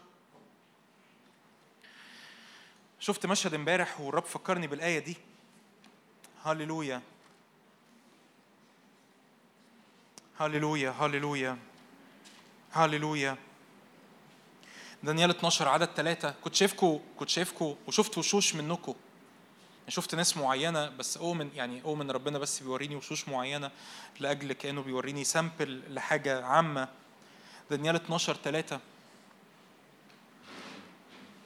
يقول كده دانيال الر- الرب يقول لدانيال الملاك يقول لدانيال لحد ما الآية تفتح والفاهمون يضيئون كضياء الجلد. الفاهمون يضيئون كضياء الجلد والذين ردوا كثيرين إلى البر كالكواكب إلى أبد الدهور. الايه دي غالية قوي قوي قوي دانيال 12 3 افتحها على موبايلك أو شكرا. الفاهمون إيه؟ يضيئون كضياء الجلد الفاهمون منور الف... اللي بيفهموا أو ال- الحكماء الحكماء اللي بيتعاملوا مع عمل الروح القدس اللي ب... اللي بيتعاملوا مع التعليم اللي بيتعاملوا مع الحق الكتابي بحكمة اللي ممتلئين بروح الحكمة والإعلان بيعملوا أنا كنت شايف إيه المنظر اللي كنت شايفه أنا كنت شايف وشوشكم في الاجتماع منورة كنت شايف وشوش منورة. وأنا إيمان إن ده لينا وإيمان ربنا بيعمل نقلة ربنا بقالنا فترة في في يعني في كذا حاجة يعني كأنه إحنا إحنا خلاص وصلنا لمرحلة عارفين المومنتم؟ عارفين لما ت... ت... العربية تطلع الأول؟ فالعربية وهي بتطلع على الأول ده أصعب نقلة. الأول أي حد هنا بيسوق أو عنده عربية أو كده يعني أصعب نقلة للعربية هي الإيه؟ من ال... من المور العربية ثابتة ت- ت- تطلع الأول. بعد ما العربية طلعت الأول جبت التاني خلاص. صح؟ خلاص. النقلة دي إحنا خدناها. أمين؟ مين يقول أمين؟ أمين. ليكن يا رب. السكنة دي في ارض النقلة دي إحنا خدناها خلاص. يعني خلاص الحضور رب في وسطينا وحضور رب علينا والرب يعمله في التعليم وفي الوعظ وفيكوا على فكرة مش في مش بتكلم على المنبر. أنا بتكلم إنه حضور رب ال- اللي معلن وسطينا من خلالكم إحنا خدنا النقلة دي. بس أنا أؤمن بي- بيعمل حاجة جديدة. أنا الفاهمون يضيئون كضياء الجلد. زي النور ال- زي ما تبص على النجوم في السماء وتبص على ال... على القمر في السماء تبص كده تلاقي إن إخواتك منورين. بس مين اللي بينور؟ مين؟ مين اللي. مين اللي بينور؟ الفاهمون الحكماء. اللي بيتعاملوا مع عمل الرب بحكمة وبياخدوا الكلمة وبياخدوا الحق الإلهي وبيقعدوا قدام الرب في الصلاة وبيتشفعوا وبيتمخضوا ويا رب يا رب تولد أمة في يوم نعم يا رب تولد أمة في يوم يولد يا رب جيل ويولد حركة روحية للشباب في وسط القاهرة يولد يا رب أرض أرض مقابلات يا رب وسطينا. كم حد بيصلي بالصلوات دي؟ الصلوات دي؟ يا رب يا رب يكون في الناس يرفع إيديهم يا رب. كم حد بيتشفع معانا لأجل الأمور دي؟ آمين في اسم يسوع آمين. واللي ما رفعش إيده الحد الجاي يرفع إيده ويقول أنا بصلي معاكم. حركة يحصل يحصل domino effect الدومينة تخبط التانية تخبط التالتة تخبط الرابعة نلاقي ان وأنا بيجي لي أخبار على فكرة الوقت اللي فات من حاجات بتحصل في اجتماعات شباب في حتة تانية في القاهرة مرة واحدة نلاقي إنه إيه ده؟ هم دول الشباب ال- بتوع القاهرة؟ شكلهم اتغير شكلهم اتغير اللي يبان إن هم مشغولين ومسحولين وما عندهمش وقت ومش فاضيين ومش فاضيين للكلام الروحي ومش فاضيين لدراسة الكلمة ومش فاضيين إن هم يقعدوا قدام ربنا. إيه ده إيه ده ده, ده إيه, إيه في حاجة غريبة. لأن الرب عايز يعمل كده. الفاهمون يضيئون كضياء الإيه؟ الجلد. والذين ردوا كثيرين إلى البر كالكواكب. الكواكب يعني كواكب بتحمل معنى النجوم. فالكواكب هتقول لي الكوكب ما بينورش. أيوه بس بحسب العهد القديم الكواكب هي النجوم. فالذين ردوا كثيرين إلى البر كالإيه؟ زي النجوم إلى أبد الإيه؟ ارفع إيدك كده معايا ارفع إيدك ارفع إيدك. قول رب في اسم يسوع أكون من الفاهمين. اسم يسوع. انت انطقها انطقها. في اسم يسوع أكون من الفاهمين. في اسم يسوع. والفاهمون يعملوا إيه؟ يضيئون في اسم الرب يسوع. هللويا. ممكن السبورة؟ في اسم يسوع. ندخل في الوعظة بقى. آه يعني آه، أنا الوعظة دي مش مش عارف مش عايز مش عايزة تتقال مش عارف ليه. آمين آمين أنا آه بس لازم يعني لا خليها يعني ممكن ارفعها ممكن حد يقرب ال أيوه.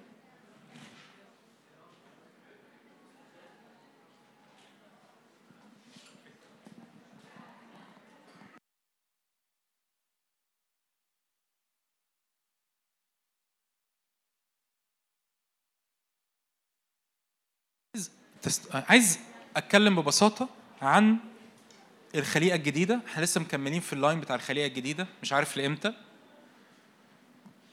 و... و... بس شعرت آخر يعني إحنا لسه مكملين وسامر اتكلم أكتر ولسه مكملين في نفس ال line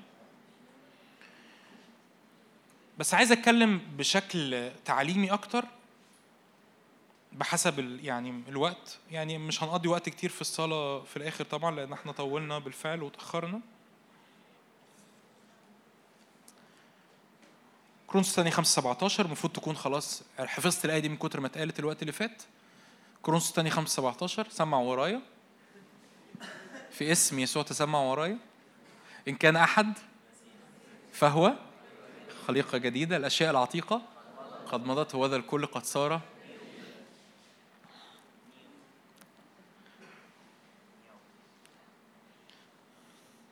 في يوم من الأيام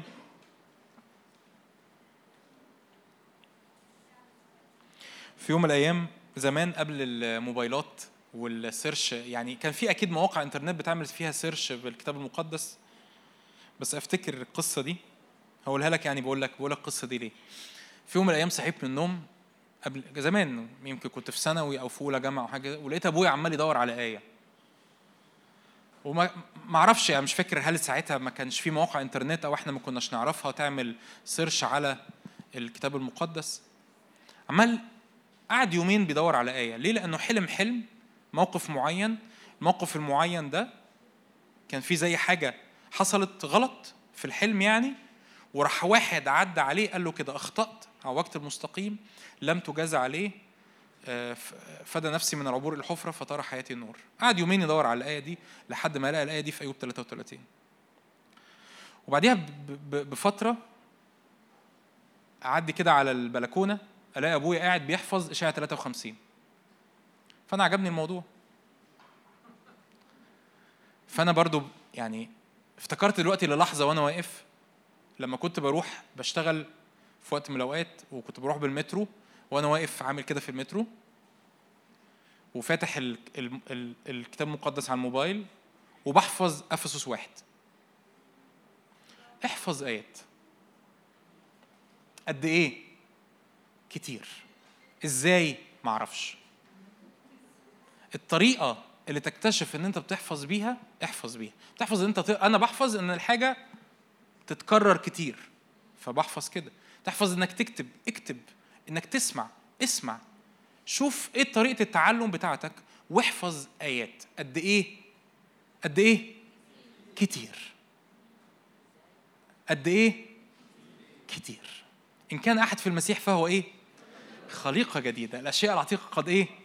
هو ذا الكل قد صار جديدا. في في في ناس بتسأل دلوقتي في قلبها طب واحفظ آيات ليه؟ مش هرد عليك ربنا يسامحك. عشان لما تتزنق في موقف والروح القدس عايز يطلع السيف عشان يحارب عنك يلاقي حاجة يطلعها. أبسط الأمثلة. عشان لما تتزنق في حرب روحية لما تتزنق في التشويش اللي بتحارب بيه كل أسبوع وتيجي تقول أنا متشوش كل يومين ثلاثة تقول أنا متحارب كل يومين ثلاثة تقول أنا متحارب بأفكار نجاسة كل يومين ثلاثة تقول أنا ضعيف. روح القدس مش لاقي سيف يسحبه ويحارب. اديله يا أخي شوية سيوف اديله شوية خناجر على شوية سكاكين على شوية طلقات في المسدس عشان يطرد ارواح شر من قدامك. آمين آمين آمين في اسم يسوع. ما النهارده قاعد لحد الساعة 12 كده. حاسس- تكوين الإنسان. الإنسان عبارة عن إيه؟ روح. أنا هتكلم إيه يعني على قد ما أقدر النهارده أحط على الأقل أساسات زي ما نقدر يعني. لا بلاش هنا. قلب. النفس. وإيه في الآخر؟ الجسد. ده الإنسان. معايا؟ شايفين؟ هتقول لي مش شايف أقول لك اطلع قدام. في كراسي قدام. هو في حد ما فيش حد بيوزع حاجة ورا. okay؟ إيه هي الروح؟ الروح هي ال ال ال ال الحاجة اللي ربنا العضو الغير منظور اللي الرب خلقه فيك اللي بيقدر يفهم ربنا. يعني بيقدر يترجم اللغة بتاعت ربنا يقدر يتواصل معاه. كأن حضرتك عندك موبايل الموبايل ده ما عليهوش واتساب بس أنا عندي واتساب. عايز أبعت لك رسالة على الواتساب لازم يبقى حضرتك عندك إيه؟ واتساب. لو حضرتك ينفع أبعت لك من الواتساب على الفايبر ما ينفعش ما ما ي... انت عندك انترنت وعندك موبايل وعندك كل حاجة بس ما بنتكلمش نفس البروتوكول ما بنتكلمش نفس اللغة ما بنتكلمش نفس المسجنج آب. فحضرتك لازم يكون عندك حاجة تستقبل عليها اللي أنا عايز أبعته لك. إيه الحاجة اللي فيك اللي بتقدر تفهم ربنا تتواصل مع ربنا تترجم اللغة بتاعت ربنا؟ اسمها إيه؟ الروح إيه هي إيه هو القلب؟ القلب هو الإرادة. القلب هو مركز النية في حياتك. الإرادة. أنت عايز تعمل إيه وعايز تروح فين وعايز تيجي منين؟ إيه هي النفس؟ المشاعر والأفكار. إيه هو الجسد؟ اللحم والدم. العظم واللحم والدم وال التكوين البيولوجي بتاعك. فده تكوين الإنسان. حضرتك لأن إحنا مولودين في عالم ساقط وإحنا مولودين بالجسد من أب وأم فحضرتك بتتولد بسبب الخطية روحك دي ميتة. يعني إيه ميتة؟ يعني منفصلة عن الله.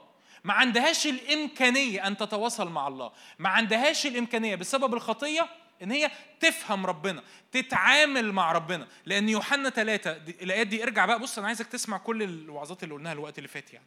لأن لأن الرب يسوع يقول لنيقوديموس كده المولود من الجسد إيه؟ جسد هو. يعني إيه جسد؟ يعني كل اللي عنده هم دول. ودي أخبارها إيه؟ ميتة مش قادرة تتواصل معايا. موجودة؟ آه موجودة بس منفصلة عني. في حيطة في سد ما بيني وما بينها اسمها الخطية. مش قادر الرب ينادي على الإنسان الرب يجتذب الإنسان. تيجي تقرأ الكتاب المقدس تيجي تصلي ما أنتش قادر تفهم ربنا ومش قادر تتواصل معاه لأن الروح اللي فيك هي إيه؟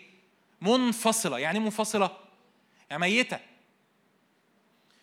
يجي بقى حضرتك يحصل في حياتك حاجة اسمها الولادة الجديدة. الإيه؟ الولادة الجديدة. إن كان أحد في المسيح فهو إيه؟ خليقة جديدة. يوحنا ثلاثة إن لم تولدوا من الماء والروح. يجي بقى ربنا يروح خالق فيك حاجة اسمها روح جديدة. فين ده؟ افتح حسقيال 36 حسقيال 36 25 ده نبوة العهد القديم. حسقيال 36 من أول عدد 25 أرش عليكم ماء طاهرا فتطهرون. من كل نجاساتكم من كل أصنامكم أطهركم. أعطيكم قلبا إيه؟ جديدا. وأجعل روحا جديدا في إيه؟ في داخلكم. وأنزع الإرادة الحجرية اللي ما كانتش عارفة تتعامل معايا من لحمكم. وأعطيكم قلب لحم. أجعل روحي فين؟ الآية اللي بعدها؟ اجعل روحي في داخلكم. أيوه. وأجعلكم تسلكون في فرائدي وتحفظون أحكامي وتعملون بها. إن كان أحد في المسيح فهو خليقة إيه؟ فين الخليقة الجديدة دي؟ أهي. أهي. أهي. إرادتك بتتغير شوية شوية بسبب تبعيتك للرب. مشاعرك وذهنك بيتغيروا شوية شوية بس أنت اللي بتغيرهم أنت اللي مسؤول عنهم وجسدك زي ما هو. لكن في في كيان في كيان مخلوق جواك. اسمه إيه؟ الخليقة الجديدة.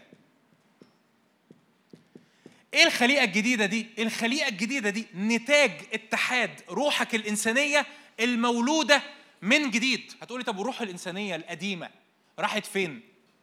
روميا 6 6 روميا 6 6 عالمين هذا أن إنساننا العتيق قد صلب معه ليبطل جسد الخطية كي لا نعود نستعبد أيضا الخطية. الروح الإنسانية الجديدة القديمة sorry اللي كانت ميتة منفصلة عن الله حصل لها إيه؟ اتحطت على الصليب مع المسيح. ما بقتش موجودة فيك. هتقولي يعني أنا مش جوايا الإنسان العتيق أقول لك no you have no إنسان عتيق. مفيش. ما عندكش إنسان عتيق. لأن الإنسان العتيق صلب مع المسيح. اتحط على الإيه؟ على الصليب. ما عندكش إنسان عتيق. انسان عتيق مات. اللي في داخلك ده حاجة اسمها الخليقة الإيه؟ الخليقة الجديدة دي بقى يعني مليانة إمكانيات غير عادية. الكتاب يقول عنه عن عن الخليقة الجديدة في بطرس الثاني إصحاح واحد عدد عدد ثلاثة. صرنا شركاء الطبيعة الإلهية. الخليقة الجديدة دي لما حكيت لك من من من أسبوعين إزاي إن الخليقة الجديدة دي في وقت من الأوقات طلعت من بره. طلعت من فين؟ شايفين الخط الأحمر ده؟ طلعت من بره. طلعت من بره فين؟ في استفانوس فرأوا وجهه كأنه وجه إيه؟ هتفكر ملاك. الخليقة الجديدة دي الطبيعة الروحية بتاعت الرب يسوع اللاهوت طلع من بره. هتفكر فين؟ أنا قلت. جبل الإيه؟ التجلي. فصار وجهه يلمع وثيابه بيضاء جدا. الخليقة الجديدة دي موجودة فين دلوقتي؟ ها؟ فيك. موجودة فين؟ الخليقة الجديدة دي قول لي كده أخبار إمكانياتها إيه؟ مليانة بر. يعني إيه مليانة بر؟ ما بتعرفش تغلط. منورة. لما الرب يبص على خليقتك الجديدة يقول ده ابني اللي أنا مسرور بيه لأنه مليان بر البر ده بتاع المسيح. طب البر ده طب أنا ممكن أكون بعمل خطايا. آه الخطايا دي تلزق في القلب تلزق في النفس تلزق في الجسد لكن روحي الجديدة المولود من الله افتح معايا يوحنا الأولى ثلاثة المولود من الله هتفكر؟ لا يخطئ. يوحنا الأولى ثلاثة عدد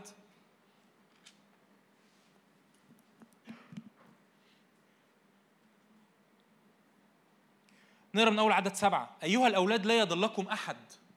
من يفعل البر فهو إيه؟ بار. كما أن ذاك بار. من يفعل خطية فهو من؟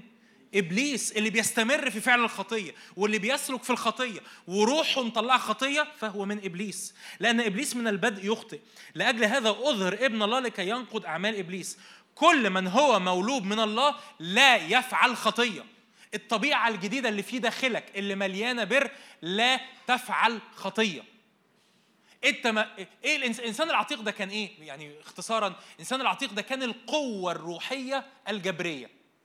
اللي بتعمل إيه؟ اللي بتقودك تجاه الخطية. يعني إيه قوة روحية جبرية؟ يعني جواك قوة روحية بتجبرك انك تعمل إيه؟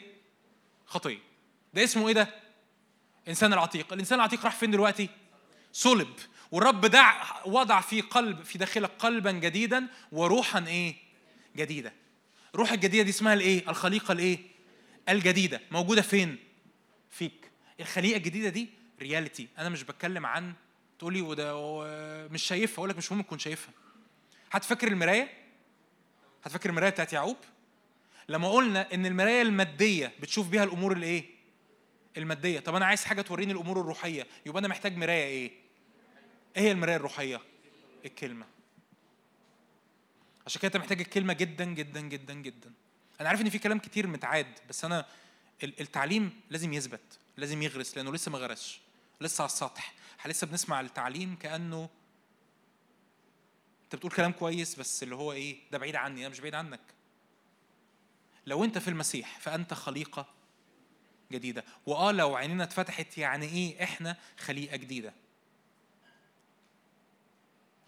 الخليقة الجديدة دي مليانة نور. مليانة عدم فساد مليانة قوة مليانة سلطان مليانة شفاء. تقول لي أنا تقول لي مثلا هدي هدي مثلا مثل بسيط. أنا عايز قوة للقداسة. عايز قوة للايه للقداسة. عايز أقول لك إن الروح الجديدة دي الخليقة الجديدة مليانة إيه؟ قداسة. لأن مكتوب كده ده الإنسان الجديد المخلوق بحسب الله في البر وقداسة الحق. انت عندك اختيار انك تعمل حاجة من اتنين يا إما تخضع يا إما تخضع لأفكار النفس اللي بتقول لك اعمل الخطية يا إما قرر إنك تخضع لأفكار الخليقة الجديدة اللي بتقول لك أنا عندي قدرة إني أملأ كيانك كله ها بإيه بقداسه هتقولي هو ده ينفع يحصل؟ آه عارفين المشكلة فين؟ المشكلة إن إحنا دايما متخيلين إنت بتستقبل حاجة من براك. انت بتصلي وانت متوقع ان انت تستقبل حاجة من فين؟ من بره، بينما كل حاجة ربنا عايز يعملها هي فين؟ هي جواك. عشان كده الوقت الجاي لما نيجي نصلي يعني إحدى النوتس اللي أنا كاتبها عندي إن الوقت الجاي لما نيجي نصلي أوقات بعد ما أقدم تعليم عن الخليقة الجديدة أحس إن الترانيم قلبت إيه يا رب تعالى وأنا أحس إنه أرجوك أنت أنت أنت ضيعت اللي إحنا عملناه أنا مش عايز أقول له يا رب تعالى أنا عايز أقول له يا رب شكرا على اللي أنت سكبته فيا مش بلغي إن إحنا نرنم يا رب تعالى. بس عايز أقول له يا رب شكرا على اللي أنت إيه أودعته فيا. أنا عايز أدرك افتح عيني عشان أدرك اللي أنت أودعته فيا. لأن الرب أودع فيا مجد اسمه الخليقه الإيه؟ الجديدة. الخليقه الجديدة دي يعني أنا قلت مليانة بر مليانة نور مليانة قداسة مليانة عدم فساد مليانة قوة. مليانة سلطان. هو لما لما لما بطرس يمد ايده على الراجل المقعد على باب الجميل ويقول له باسم يسوع المسيح الناصري قم وامشي. هي القوة دي خرجت من فين؟ من عمل الروح القدس اللي موجود فين؟ في الخليقة الجديدة اللي فيه.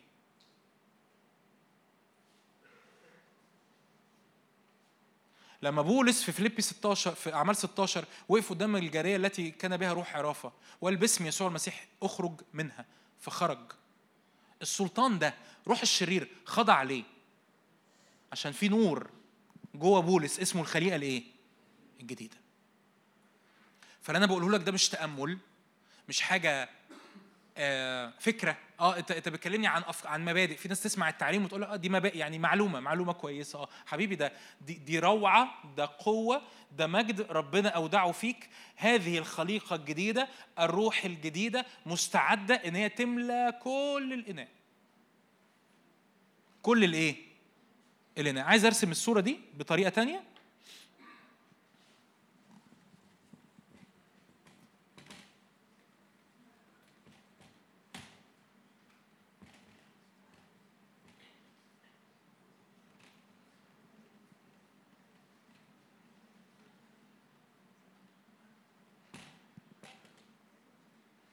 عندك اختيار إنك تعيش بطريقة من اتنين. لو نفس ال ال هرسمهم ثلاث دوائر بس يعني لو أنا عندي الجسد قلنا الجسد هو الإيه؟ الجسد هو إيه؟ إيه؟ ال- ال- ال- ال- الإناء اللي بره اللحم والدم والعظام والأعصاب والتكوين البيولوجي بتاعك فده اللي اسمه الإيه؟ الجسد. ولو عندك هنا النفس النفس قلنا فيها إيه؟ الفكر والإيه؟ والمشاعر. مش هرسم القلب دلوقتي عشان ده قصة لوحده. وهنا عندي الروح. مين الروح ده؟ بعد ما أنا بقيت في المسيح اللي اسمه إيه؟ الخليقة الإيه؟ الجديده حلو. حضرتك بتتعامل مع العالم الخارجي. أول طبقة فيك بتتعامل مع العالم الخارجي هي طبقة إيه؟ الجسد. فالعالم الخارجي بيجي لك من هنا. من بره لجوه. حضرتك عندك اختيار كل يوم مش كل يوم كل لحظة. إنك تعيش يا إما تعيش من بره لجوه. يعني إيه من بره لجوه؟ يعني أنا بشوف واحد صاحبي واحد صاحبي ده شكله مكشر ومتضايق. فلما شفته مكشر ومتضايق أنا كشرته واتضايقت لأن أنا بحبه وحزنت. وجيت النهارده الاجتماع حاسس إن أنا مش عارف أصلي. ليه مش عارف أصلي؟ أصل أنا شفت صاحبي اللي بحبه هو مكشر ومتضايق فأنا مكشر ومتضايق. فأنا كده بحيا من بره لجوه. لما بتحيا من بره لجوه بتحيا حاجة اسمها رد فعل. أو عندك اختيار تاني خالص إنك تعيش من فين؟ من جوه من الخليقة الجديدة لفين؟ لبره. ساعتها في اللحظة دي بس بتعيش فعل هنا انت مفعول به. يعني إيه مفعول به؟ يعني بحسب اللي بيحصل لي من بره أنا بعمل بدي ردود أفعال. جوناثان قال لي كلمة وحشة اتضايقت واتجرحت ومش عارف أصلي. يبقى أنا رد فعل للي مين عمله؟ جوناثان عمله. سامر بص لي بصة مش تمام؟ اتجرحت وجالي صغر نفسي كده واتكعورت مش خادم معاك تاني. يبقى أنا عملت إيه؟ رد فعل اللي إيه؟ لايه اللي سامر عمله. أنا مفعول به طب سيبك من الناس. أنا حسيت إن أنا النهارده صاحي كده. خير اللهم اجعله خير. زهقان شوية. فقررت إن أنا مش هاخد خلوتي. زهقان ده فين؟ برافو إيه الشطارة دي؟ ده هنا. زهقان شوية مع إن الخليقه الجديدة اللي الرب أودعها فيا ما بتزهقش. ليه ما بتزهقش؟ لأن ليها الأكسس 24 ساعة. بصوا يا جماعة اللي أنا بقوله ده مش وعظ أنا مش بوعظك. ده الاختيار اللي أنت على أساسه يا تعيشه يا تسمعها وعظة وتفوتها. فانت قررت إن أنا النهارده مش هصلي. ليه؟ أصل أنا زهقان. فاللي حاصل إنجاز التعبير اللي حاصل في النفس دلوقتي. كياني الكيان كله بقى مقاد بالإيه؟ بالمشاعر. فالنهاردة أنا زهقان خدت ما خدتش خلوتي بكرة أنا حسيت إن أنا متشجع شوية. النهارده حضرت الاجتماع اتشجعت شوية فمشاعري آه، يعني حسيت كده اجتماع لذيذ وبتاع ومش عارف إيه. فاتشجعت فروحت قريت في الكتاب المقدس فوتت ثلاث أيام وقعت في خطية ما قريتش في الكتاب المقدس. فأنا عايش إيه؟ رد إيه؟ مفعول إيه؟ مفعول به لمين؟ لإبليس. مفعول به لظروف العالم مفعول به لتقلبات المشاعر بتاعتك. مين هنا مشاعره لا تتقلب؟ محدش. وأنا ما أقدرش ارفع مشاعري بتتقلب آه. بتحس يعني يا جون في أوقات إنك زهقان؟ آه كتير. بتحس إن يعني انت يعني أنت يا جون يعني معلش بس يا جون عشان يعني يعني أنت ممكن تصحى من النوم حاسس أنت مش عايز تاخد خلوتك؟ آه. يعني أنت طب ممكن تيجي يوم الأحد وتحس إن أنت مش عايز تيجي يوم الأحد؟ آه عادي. بحبكم كل حاجة بس عادي. عندي ظروف عندي حاجات صعبة عندي تحديات. عندي أي اللي عندي. يعني أنت ممكن واحد يضايقك وتحس إن أنت عايز يعني تاكله بسنانك؟ آه ممكن. بس أنا طول كل لحظة يا جماعة اللي أنا بقوله ده عملي حقيقي أختي... اختياري اختباري. أنت بتختاره وبتختبره. في كل لحظة بتختار أنا أنا مين؟ أنا إنسان روحي مخلوق على صورة الله في داخلي عظمة روعة حاجة ما حصلتش اسمها الخليقة الجديدة مستعدة إن هي تنفجر وتسود على كل كياني. يا إما بعمل رد فعل للناس أو للظروف أو اللي إبليس بي بي بيقوله لي أو للمشاكل اللي حاصلة حواليا فأنا باخد ال inputs المدخلات اللي حاصلة في الجسد من خلال العنايه من خلال حواسي من خلال وداني من خلال من خلال كل ده ال social media بدخله على نفسيتي نفسيتي بتترجمه. آه, آه, آه ال- الفلوس كذا اذا النتيجة اذا اتفشل. ليه؟ لأنه ال social media بيقولوا لنا لازم نتفشل. فأنا هتفشل. الخليقه الجديدة بقى دي دي دي عندها عندها معلومات تانية خالص. يعني أنتوا فاهمين بقى هي جايبة معلومات من حتة تانية خالص. يعني كأن دي مثلا جايبة إذاعة البي بي سي. عارفين البي بي سي؟ ودي جايبة بقى إذاعة إيه؟ المصري اليوم. آه عارفين المصري اليوم؟ اللي هو تفتح المصري اليوم ما تلاقيش حاجة. إن جاز التعبير يعني. يعني فاهمين؟ أنا بهزر يعني فاهمين اقصد إيه؟ تحس إن دي إيه؟ في حروب هنا وفي مشاكل وبيقول في البي بي سي بيقول لك مصر فيها مشاكل.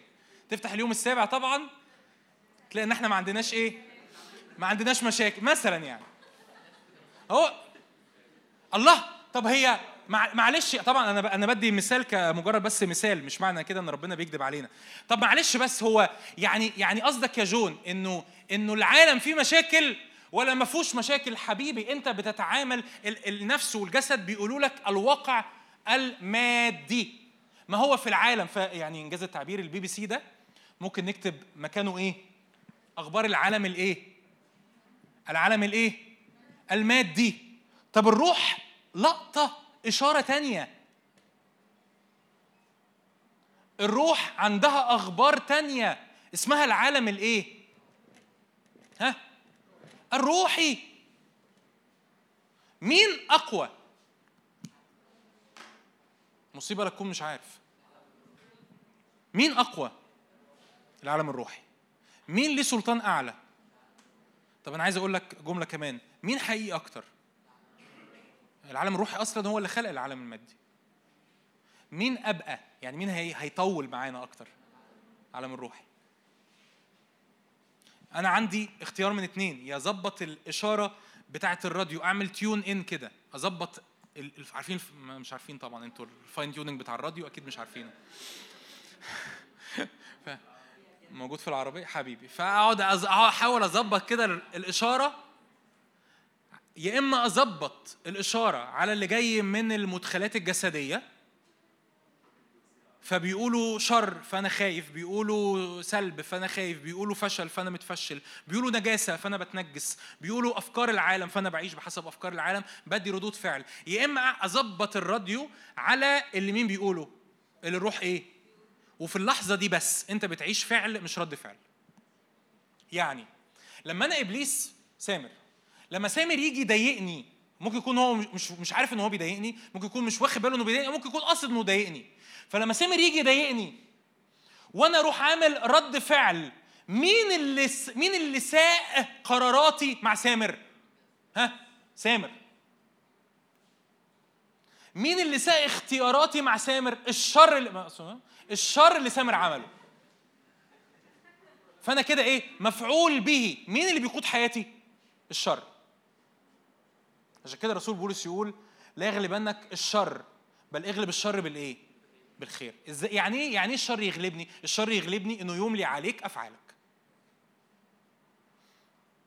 فواحد يقول لك كلمة بايخة تقول له كلمة بايخة برافو عليك أنت أنت عملت دبلنج يعني الشر تضاعف. واحدة تغويك بنجاسة فأنت تمارس النجاسة الشر حصل له إيه؟ مين اللي مين اللي مين اللي كسبان في الآخر؟ الشر إبليس. واحد يضايقك فانت تضايقه. مين اللي كسبان في الآخر؟ إبليس الشر. لكن لما تيجي تختار إن أنا هسلك بقداسة هسلك باستقامة هسلك ببر هسلك بمحبة هسلك بالنور اللي خارج مني. النور اللي خارج مني ده بقى ده مش وهم مش وهم مش وهم. ده الحقيقة بتاعة الخليقة الجديدة اللي بستقبل رسالتها من العالم الروحي. اتكلمنا قبل كده كذا مرة عن الإيمان وحكيت لكم عن إليشع أيام القاعة الصغيرة ويمكن بقى نحتاج بقى القاعه الكبيره نوعظها تاني ولا إيه؟ لما لما إليشع ص- غلام إليشع صرخ. قال له قال له انظر يا رجل الله ال- ال- الجيش اللي حوالين ال- ال- المدينة بيحيط بينا. فإليشع صلى. افتح عيني الغلام لكي إيه؟ لكي يبصر. ده في حقيقة تانية حبيبي افهم. في عالم روحي ليه قوانين مختلفة. الخليقة الجديدة هي اللي عندها الإمكانيات أن تحيا كفاعل مش رد فعل. يعني بيتقال لي بص دي, دي أكتر حاجة عايز تطلع بيها النهاردة. عندك اختيار في كل لحظة أن تحيا يا إما مفعول به يا إما إيه؟ فاعل. هتقولي لا أنا فاعل. أنا هيأذوني هأذيهم. لا أنت كده مفعول به أنت كده مفعول به ليه؟ لأن هم اللي حددوا أفعالك. أنا لما يرشني بالماء أرشه بالنار. يبقى أنت إيه؟ فاعل ولا مفعول به مفعول به. لأن أفعال الآخرين هي اللي حددت رد فعلك. لكن لما تلاقي واحد بيأذيك وأنت تقرر بوعي هطلع محبة. أنت بقيت إيه؟ فاعل. وشر الآخر ما طلعش فيك رد فعل بحسب الشر. لما يجي في, وجهك هجمة نجاسة بسبب بقى ال social media بسبب حد من صحابك بسبب كلام بايخ ملوش معنى وتقرر إنه أنا هسلك في القداسة. أنت كده بقيت إيه؟ فاعل مش مفعول به. مين اللي يديك الإمكانية أن تحيا فاعل الخليقة الجديدة؟ ليه؟ لأن أنت أنت مدرك إن أنا عندي إشارة مختلفة من إمكانيات مختلفة، الخليقة الجديدة دي عندها القدرة إن هي تسود على النفس وتسود على الجسد فيصطبغوا بصبغة الخليقة الجديدة. فال- فالنفس الطبيعي إن هي تعمل ردود أفعال نفسية إنجاز التعبير أقول لذهني كده يا ذهني اهدى يا مشاعري اهدي أنا جوايا أنا حاسس دلوقتي بالترك بالوحدة الرب قال في كلمته لا أهملك ولا أتركك. لا أترككم يتامى أنا مش يتيم أنا مش وحيد أنا غير متروك. لو في رد فعل كان مطلع جوايا احساسي بالترك مطلع رد فعل جوايا إن أنا عايز أقرب من الناس أو أو أبين للناس إن أنا حلو أو أستحق المحبة أو أعمل مش عارف إيه على ال social media عشان أجيب ال reactions أو إيه دي؟ انت محبوبة يا نفسي. أنا بعمل إيه لنفسي؟ أنا بكلمها. أنا بعمل إيه في نفسي؟ أنا بقود نفسي أنا بعمل إيه في نفسي؟ أنا بحجم نفسي بالإيه؟ بالخليقة الجديدة. ده مش وهم. لا نفسي اوصلك النهارده. ده مش بنتكلم عن فكرة مش بنتكلم عن وهم مش بنتكلم عن حاجة تخيلية. إحنا بنتكلم عن حقيقة اختبارية. لازم تختبرها لازم تحيا بحسب الخليقة الجديدة. لأنه الإنسان الجسدي بيحيا بحسب الجسد. لكن الإنسان الروحي بيدرك إنه عنده إمكانيات أخرى من عالم آخر اسمه عالم الروح. فبيعيش فالخليقه الجديدة دي بتطلع جواه إمكانيات الخليقة الجديدة. إيه أهم حاجة؟ تاني أنا هختم بال- بالمعنى ده بال- بالحاجة دي. إيه أهم حاجة تطلع فيك نور الخليقة الجديدة؟ تجديد الذهن بالكلمة. تجديد الذهن بالكلمة. بيحصل حاجة ربنا كان بيكلمني فيها امبارح ليكوا للاجتماع. لو ده بني آدم زي ما إحنا شايفين كده. هذا هذا البني آدم المربع.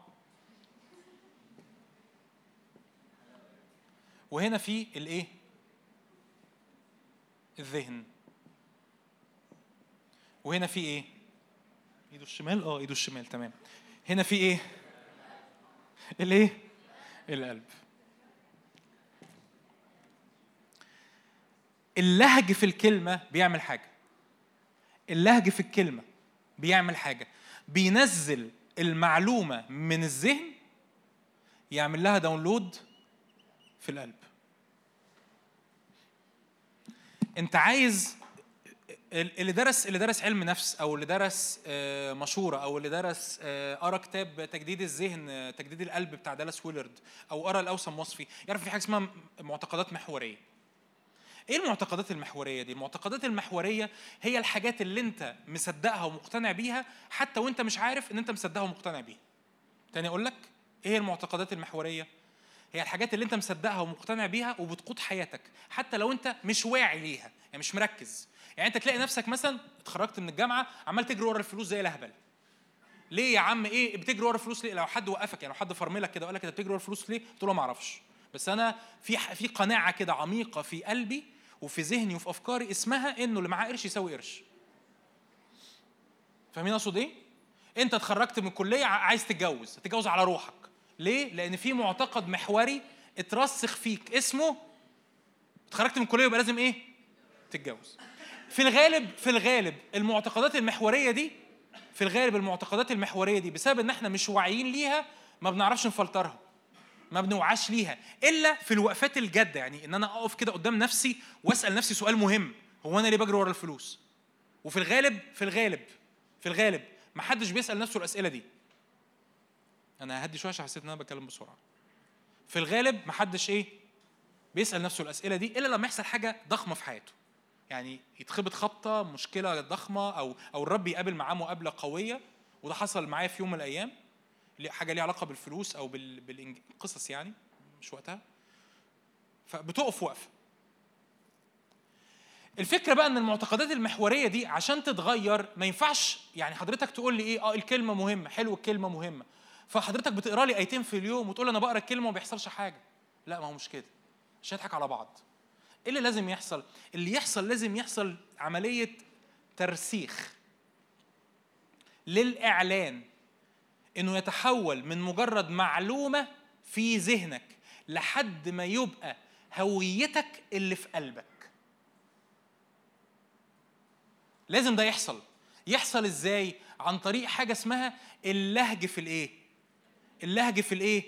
يعني إيه لهج؟ يعني تقعد تقرأ الكلمة نفس الآية نفس الإعلان كتير مرة واتنين وتلاتة وعشرة وتعلنها بصوت عالي وتتمشى وتمسك كتابك المقدس وتتمشى كده في الأوضة وتقول شكرا يا رب مبارك الله أبو ربنا يسوع المسيح الذي باركني بكل بركة روحية في السماوات. أشكرك يا رب لأن أنت باركتني بكل بركة روحية في السماوات. أشكرك يا رب لأنك اخترتني فيك قبل تأسيس العالم. يا جون أنت فاهم الكلام اللي أنت بتقوله؟ ربنا اختارني أنا من قبل تأسيس العالم. يعني ربنا عارفني يعني ربنا بيحبني يعني ربنا باركني يعني أنا غالي يعني أنا محبوب. مع الوقت ده يعمل إيه؟ ينزل الآية. من إن هي معلومة في الذهن بقت هوية فين؟ في القلب. فلما يجي حد يقول لك أنت أخبار البركة في حياتك إيه؟ تقول حبيبي أنا متبارك بكل بركة روحيه في السماويات كأن واحد بيسألك على اسمك. وأنت بتفكر مرتين. استنى بس هشوف البطاقة. هفتح لك آية هفتح لك آية شوف أنا متبارك ولا مش متبارك دي بقت إيه؟ هويتك. عشان كده في وصية قديمة في العهد القديم بحبها اسمها كده إن شعب إسرائيل لازم يأكل الحيوانات التي تكتر. إيه الحيوان اللي بيكتر ده؟ ال- ال- ال- المعيز والخرفان والبقر والجاموس عندهم المعدة مختلفة عن تركيب المعدة بتاعنا. فعشان ال- ال- الجاموسة لا مؤاخذة يعني تاكل تاخ- تاخد كل المواد الغذائية المناسبة اللي في البرسيم المعدة بتاعتها ما تعرفش تتعامل مع الحاجات الخضراء مرة واحدة. فال- فتلاقي إن ال- البقرة بتاكل الحاجة الخضراء وتدخل معدتها تعمل عملية هضم مبدئية وبعد كده ال- البقرة تروح مرجعة تاني. ده اللي بيحصل. الأكل من معدتها يجي في بقها تاني. فتلاقي البقرة قاعدة كده ولا بيها ولا عليها عمالة تمضغ. ده بجد. الجمل الجمل كده البقرة كده الجاموسة كده الخروف كده المعزة كده ده بجد. بتعمل إيه البقرة؟ ها؟ بتعمل إيه؟ ارجع لي هنا ارجع لي هنا. الطقم ده ارجع لي هنا. بتاع بتعمل إيه البقرة؟ بتمضغ تاني. الأكل اللي إيه؟ اللي بلعته. ده اسمه إيه؟ اكترار إن الحيوان بيكتر. ليه يكتر؟ لأنه لو الحيوان اخذ البرسيم أو اخذ الحشائش الخضراء وهضمها مرة واحدة بس مش هيطلع كل المكونات الغذائية الكويسة اللي فيها. فربنا خلقه بالديناميك ده إن لأن معدته مش عارفة تتعامل مرة واحدة مع الألياف دي فيهضمها كم مرة؟ كذا مرة كذا مرة. فياخد كل الفوائد الغذائية اللي إيه؟ يقول لك بقى شعب إسرائيل ما يأكلش إلا الحيوانات التي تكتر. يعني إيه؟ يعني حضرتك دي رسالة ليك النهارده إن حضرتك محتاج تعمل إيه؟ تكتر. لأن الحيوانات الطاهرة هي التي تكتر. لأن أولاد الله لازم يعملوا إيه؟ يكتروا. ياخدوا الكلمة مرة. آه اذا إن كان أحد في المسيح فهو خليقة جديدة. يعني أنا خليقة جديدة آه أنا خليقة جديدة وحضرت اجتماع يوم الأحد حلو الآية بس حاسس إن فيها أكتر. أروح مطلع الآية مرة كمان. إن كان أحد في أنا أنا بتكلم عملي. لو ما عملتش كده فإحنا بنتكلم في وعظة طايرة في الهواء وباي باي. وما ما تجيش تقول لي هو ليه ما بيحصلش معايا. تمام؟ معايا ولا إيه؟ المسؤولية عليك. أنا بتكلم عملي ده اللي أنا بعمله في حياتي. باخد الكلمة باكلها. بكترها بسمعها بحفظها بعلنها بشخصن الآية بحط نفسي فيها فأقف قدام الرب مش أقول له بقى إذا إن كان أحد في إن كان بقى أحد يا عم في هي الآية مش معناها كده طبعا. إن كان أحد في لا يا رب شكرا لأن أنا فين؟ في المسيح. فأنا إيه؟ خليقة جديدة. الحاجات القديمة بتاعتي مضت الكل صار جديدا. يا رب فيبتدي مخي يسأل أسئلة. يعني إيه الكل صار جديدا؟ الكل صار جديدا يعني يعني الخطية والضعف راحوا ال- البر القداسة الطهارة الضعفات اللي في حياتي انتهت ففي قوة في مجد في سلطان يعني ال- الرداء القديم اللي على حياتي يتغير ففي نقلة ففي مسحة ففي تأثير الكل. وبعدين احس إن أنا خلصت هضمت حتة معينة. ف أحط الكلمة في قلبي. بعدين أجيب وقت تاني أعمل إيه؟ أكتر تاني. وتالت وعاشر ومية وألف لحد ما نبقى شبه مين؟ شبه يسوع نفسه. لو ما عملتش كده فأنت بتهزر. فأنت بتتعامل مع الكلمة بسطحية بتتعامل مع التعليم بسطحية. الحياة المسيحية مش معلومات آه، آه، افعل ولا تفعل وحاول تعيش مع ربنا. نو no. طبيعة بتتغير ميتامورفوزز إن كان ال ال ال ال نحن جميعا ناظرين مجد إيه؟ الرب وجه إيه؟ مكشوف نتغير فعل مضارع مستمر. ميتامورفوز بنتغير نتغير نتغير إلى تلك الصورة عينيها من خلال الكلمة من خلال العبادة من خلال الصلاة. فأنا بختار أنا خليقه جديدة. الخليقه الجديدة تطلع قداسة الخليقه الجديدة تطلع بر الخليقه الجديدة تطلع محبة الخليقه الجديدة تطلع وداعه لما اتعامل مع الناس اللي بيؤذوني أنا بطلع محبة. أنا لما أصحى الصبح أحس إن أنا زهقان. النفس تقول لي إيه؟ ما تاخدش خلوتك. الخليقه الجديدة اللي جوايا لأنها ملتصقة. الكتاب بيقول كده. من التصق بالرب فهو روح واحد. أنا جوايا فكرة. كام مرة حسيت إن ربنا بعيد؟ ده ده في النفس. ده هنا الفكر والمشاعر. فالنفس تقول لك ربنا بعيد. فأنت تسأل نفسك سؤال. امبارح سمعت وعظة. قالوا لي يا إما تعيش مفعول به يا إما تعيش إيه؟ فاعل. مفعول به يعني ما اخدش خلوتي لأن أنا حاسس إن ربنا بعيد. طب أنا أسأل نفسي سؤال. هو ال- المراية الروحية بتاعتي بتقول إن ربنا بعيد؟ نو no. يبقى دي كذبه تعود. مشاعر. مجرد إيه؟ مجرد إيه؟ مشاعر. يعني إيه مجرد مشاعر؟ يعني أنت ممكن تبقى قاعد مع واحد صاحبك حبيبك وتحس إن هو متضايق منك وهو ما يطلعش متضايق منك. صح ولا لأ؟ مجرد مشاعر. طب أعمل إيه؟ أنا هعيش فعل. الخليقة الجديدة بتقول لي إن أنا ملتصق بالرب فأنا بختار إن الخليقة الجديدة تسود على النفس. أول ما بتعمل الفعل الإيماني بتلاقي مشاعرك اتغيرت. كم حد اختبر كده؟ كم حد اختبر إنه يدخل اجتماع مش قادر يرنم؟ فلما رنم حس إن الدنيا بقت زي الفل. ده اسمه إيه؟ إيمان. إيمان. إنك بتسلك بحسب الكلمة. أول ما بتعمل اللي, الكلمة بتقوله أنا هسبح الرب. هسبح الرب ليه؟ لأنه صالح. طب أنت حاسس إنه صالح؟ مش مهم بقى مش مهم. أنا قالوا لي كده. قالوا لي سبح حتى لو أنت مش حاسس. فسبحت. أول ما سبحت إيه ده؟ لا ده طلع صالح. قالوا لي قالوا لي رنم وحتى لو أنت حاسس ان هو مش قريب. أول ما رنمت إيه ده؟ أنا شعرت إنه قريب. طب هو سؤال. هو أنت لما رنمت ربنا بقى قريب؟ إيه الحلاوة؟ إيه ده؟ إيه إيه الاجتماع الهائل بتاع برافو! أمال إيه اللي حصل؟ إيه اللي حصل؟ مشاعرك مشاعرك لقطت الإشارة اللي جاية من فين؟ هللويا من الخليقه الجديدة! بس كده! لأن هو قريب هو ما سابكش هو ما راحش في حتة. بس مشاعرك في لحظات معينة كانت لقطة إشارة من البي بي سي. لما أنت اخترت إنك تسلك بالروح عملت tuning ظبطت الإشارة على اللي جاي من الروح. لما ظبطت الإشارة على اللي جاي من الروح المشاعر قالت إيه؟ سمعا وطاعه هو قريب. هللويا. هللويا. تعالوا نقف مع بعض. هللويا. تعالى. مش عارف هنرنم ولا لأ. إحنا معانا 5 minutes. آه تعالوا نقف بس كده. هللويا. ببساطة وإحنا بنصلي دلوقتي تقول يا رب شكرا شكرا لأن أنا خليقة جديدة. أنا أنا جوايا إن إحنا نعلن إعلانات الإيمان. ما تصليش ابدا ب attitude إنه إن إحنا بنستقبل حاجة جديدة من ربنا ما استقبلناهاش قبل كده أنت تعلن إعلانات الإيمان فارفع إيدك ارفع إيدك ارفع إيدك كده بإيمان.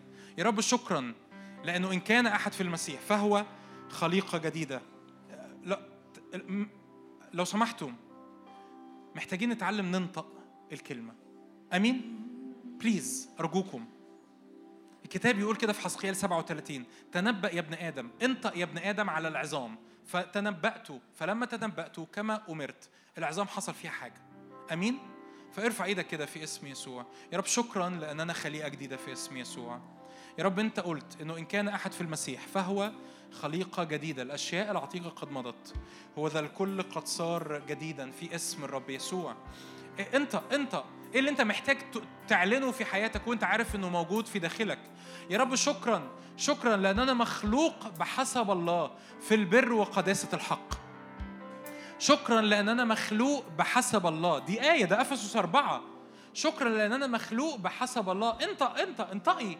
ردد الكلمات ردد الآيات هو ده الاكترار هو ده الاكترار إنك تاخد الآية وتهضمها وتعلنها وتنطقها وتسترجعها تاني وتنطقها وتعلنها وتملى بيها ذهنك إلى أن تصير جزء من هويتك. إيه اللي يفرق مؤمن عن مؤمن؟ واحد أخذ الكلمة وبقت جزء من الدي ان إيه بتاعه وواحد تاني هو عنده المعلومة. آه معلومة. أنا مخلص بالدم رايح السماء. ماشي وبعدين؟ قول يا رب شكرا لأن أنا خليقة جديدة. شكرا لأن أنا ممكن ممكن نصلي مع بعض؟ لو أنت مش عارف تصلي بإيه صلي ورايا. شكرا لأن أنا خليقة جديدة. شكرا لأن أنا بر الله في المسيح يسوع. شكرا لأني كنت قبلا ظلمة أما الآن فأنا نور في الرب. شكرا لأن أنت قلت عليا أنا نور العالم أنا ملح للأرض. شكرا لأنك لا تتركني ولا تهملني. اعلن أنت أنت املى ذهنك املى مشاعرك املى أفكارك بإعلانات الإيمان بإعلانات الكلمة. أنت مش بتشجع نفسك أنت بتعلن الكلمة على حياتك فبتصير هويتك. شكرا لأنه من التصق بالرب فهو روح واحد في اسم الرب يسوع. شكرا لأن لي السلطان أن أدوس الحياة والعقارب وكل قوة العدو ولا يضرني شيء. شكرا ارفع إيدك كده معايا بإيمان. شكرا لأن إنساني العتيق قد صلب في اسم يسوع. شكرا لأن إنساني العتيق قد صلب ليبطل جسد الخطية. كي لا أعود أستعبد أيضا الخطية في اسم يسوع. شكرا لأنه لا عبوديه للخطيه في حياتي في اسم يسوع. شكرا لأنه لا عبوديه للخطيه في حياتي في اسم يسوع. شكرا لأني لا أعود أستعبد أيضا الخطية في اسم الرب يسوع. شكرا لأني لا أعود أستعبد أيضا الخطية في اسم الرب يسوع. شكرا لأن المجد يملأ حياتي. شكرا لأني دعيت للمجد. شكرا لأني دعيت دعوة مقدسة وقوية. شكرا لأنه إني اسمك يا رب دعي علي في اسم الرب يسوع. شكرا لأني غالي شكرا لأني محبوب شكرا لأني مقبول شكرا لاني لي ثقة بالدخول أمام عرش النعمة. طول الوقت في اسم الرب يسوع. هللويا! هللويا! هللويا! هللويا! هللويا! هللويا! هللويا لا ظلمة في حياتي. اعلن كده. لا ظلمة في حياتي. لا أثار للظلمة في حياتي في اسم يسوع. ارفع إيدك كده. لا أحيا رد فعل. لا أحيا رد فعل. لا أحيا رد فعل. لا أحيا رد فعل لحروب العدو. لا أحيا رد فعل لأفكاري النفسية. لا أحيا رد فعل. لضعفاتي. لا أحيا رد فعل لمخاوف العالم. لكن أنا فاعل في هذا العالم. اعلن كده بإيمان. في اسم يسوع. اعلن كده بإيمان. أنا فاعل في هذا العالم في اسم يسوع. أنا مؤثر في هذا العالم. أنا مغير في هذا العالم في اسم الرب يسوع. أنا أداة في يد الله في هذا العالم في اسم الرب يسوع. صلي معايا كده مرة كمان. روح الحكمة والإعلان. افتح أذهاننا الوقت الجاي عشان ندرك الخليقة الجديدة. اسم يسوع. صلي معايا الصلوة دي. روح الله افتح عيني. روح الحكمة والإعلان افتح عيني. عشان أدرك قوة وعظمة الخليقة الجديدة في اسم الرب يسوع. لنا هذا الكنز في أوان خزفية. هللويا هللويا. لنا هذا الكنز أنا ليا هذا الكنز في أوان خزفية ليكون فضل قوة لله لا مني في اسم يسوع. معلش صليها معايا كمان. لا أحيا رد فعل.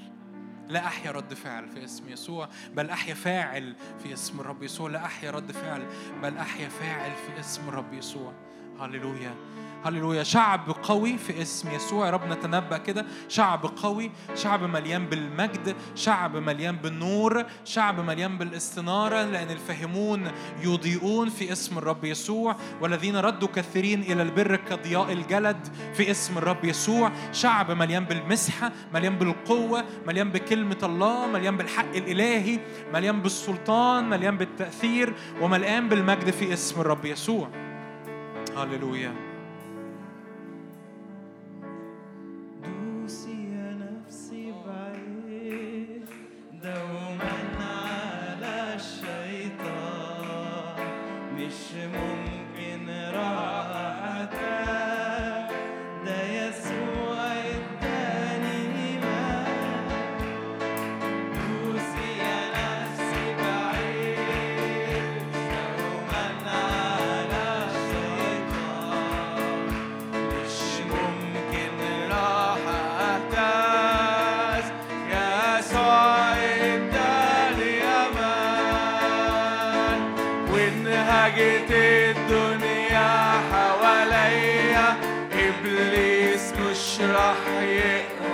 بإيمان قولها بإيمان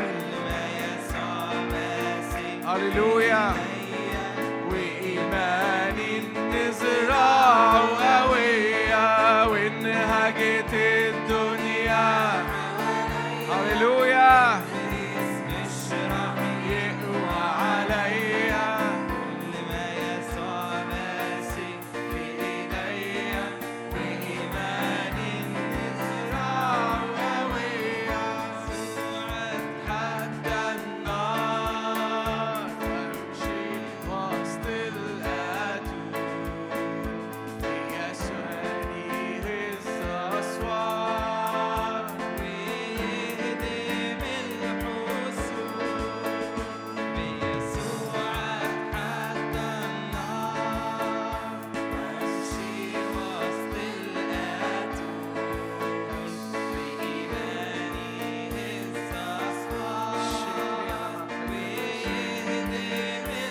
ارفع إيدك كده ارفع إيدك ارفع تنبأ على حياتك اتنبأ على أيامك اتنبأ على ظروفك.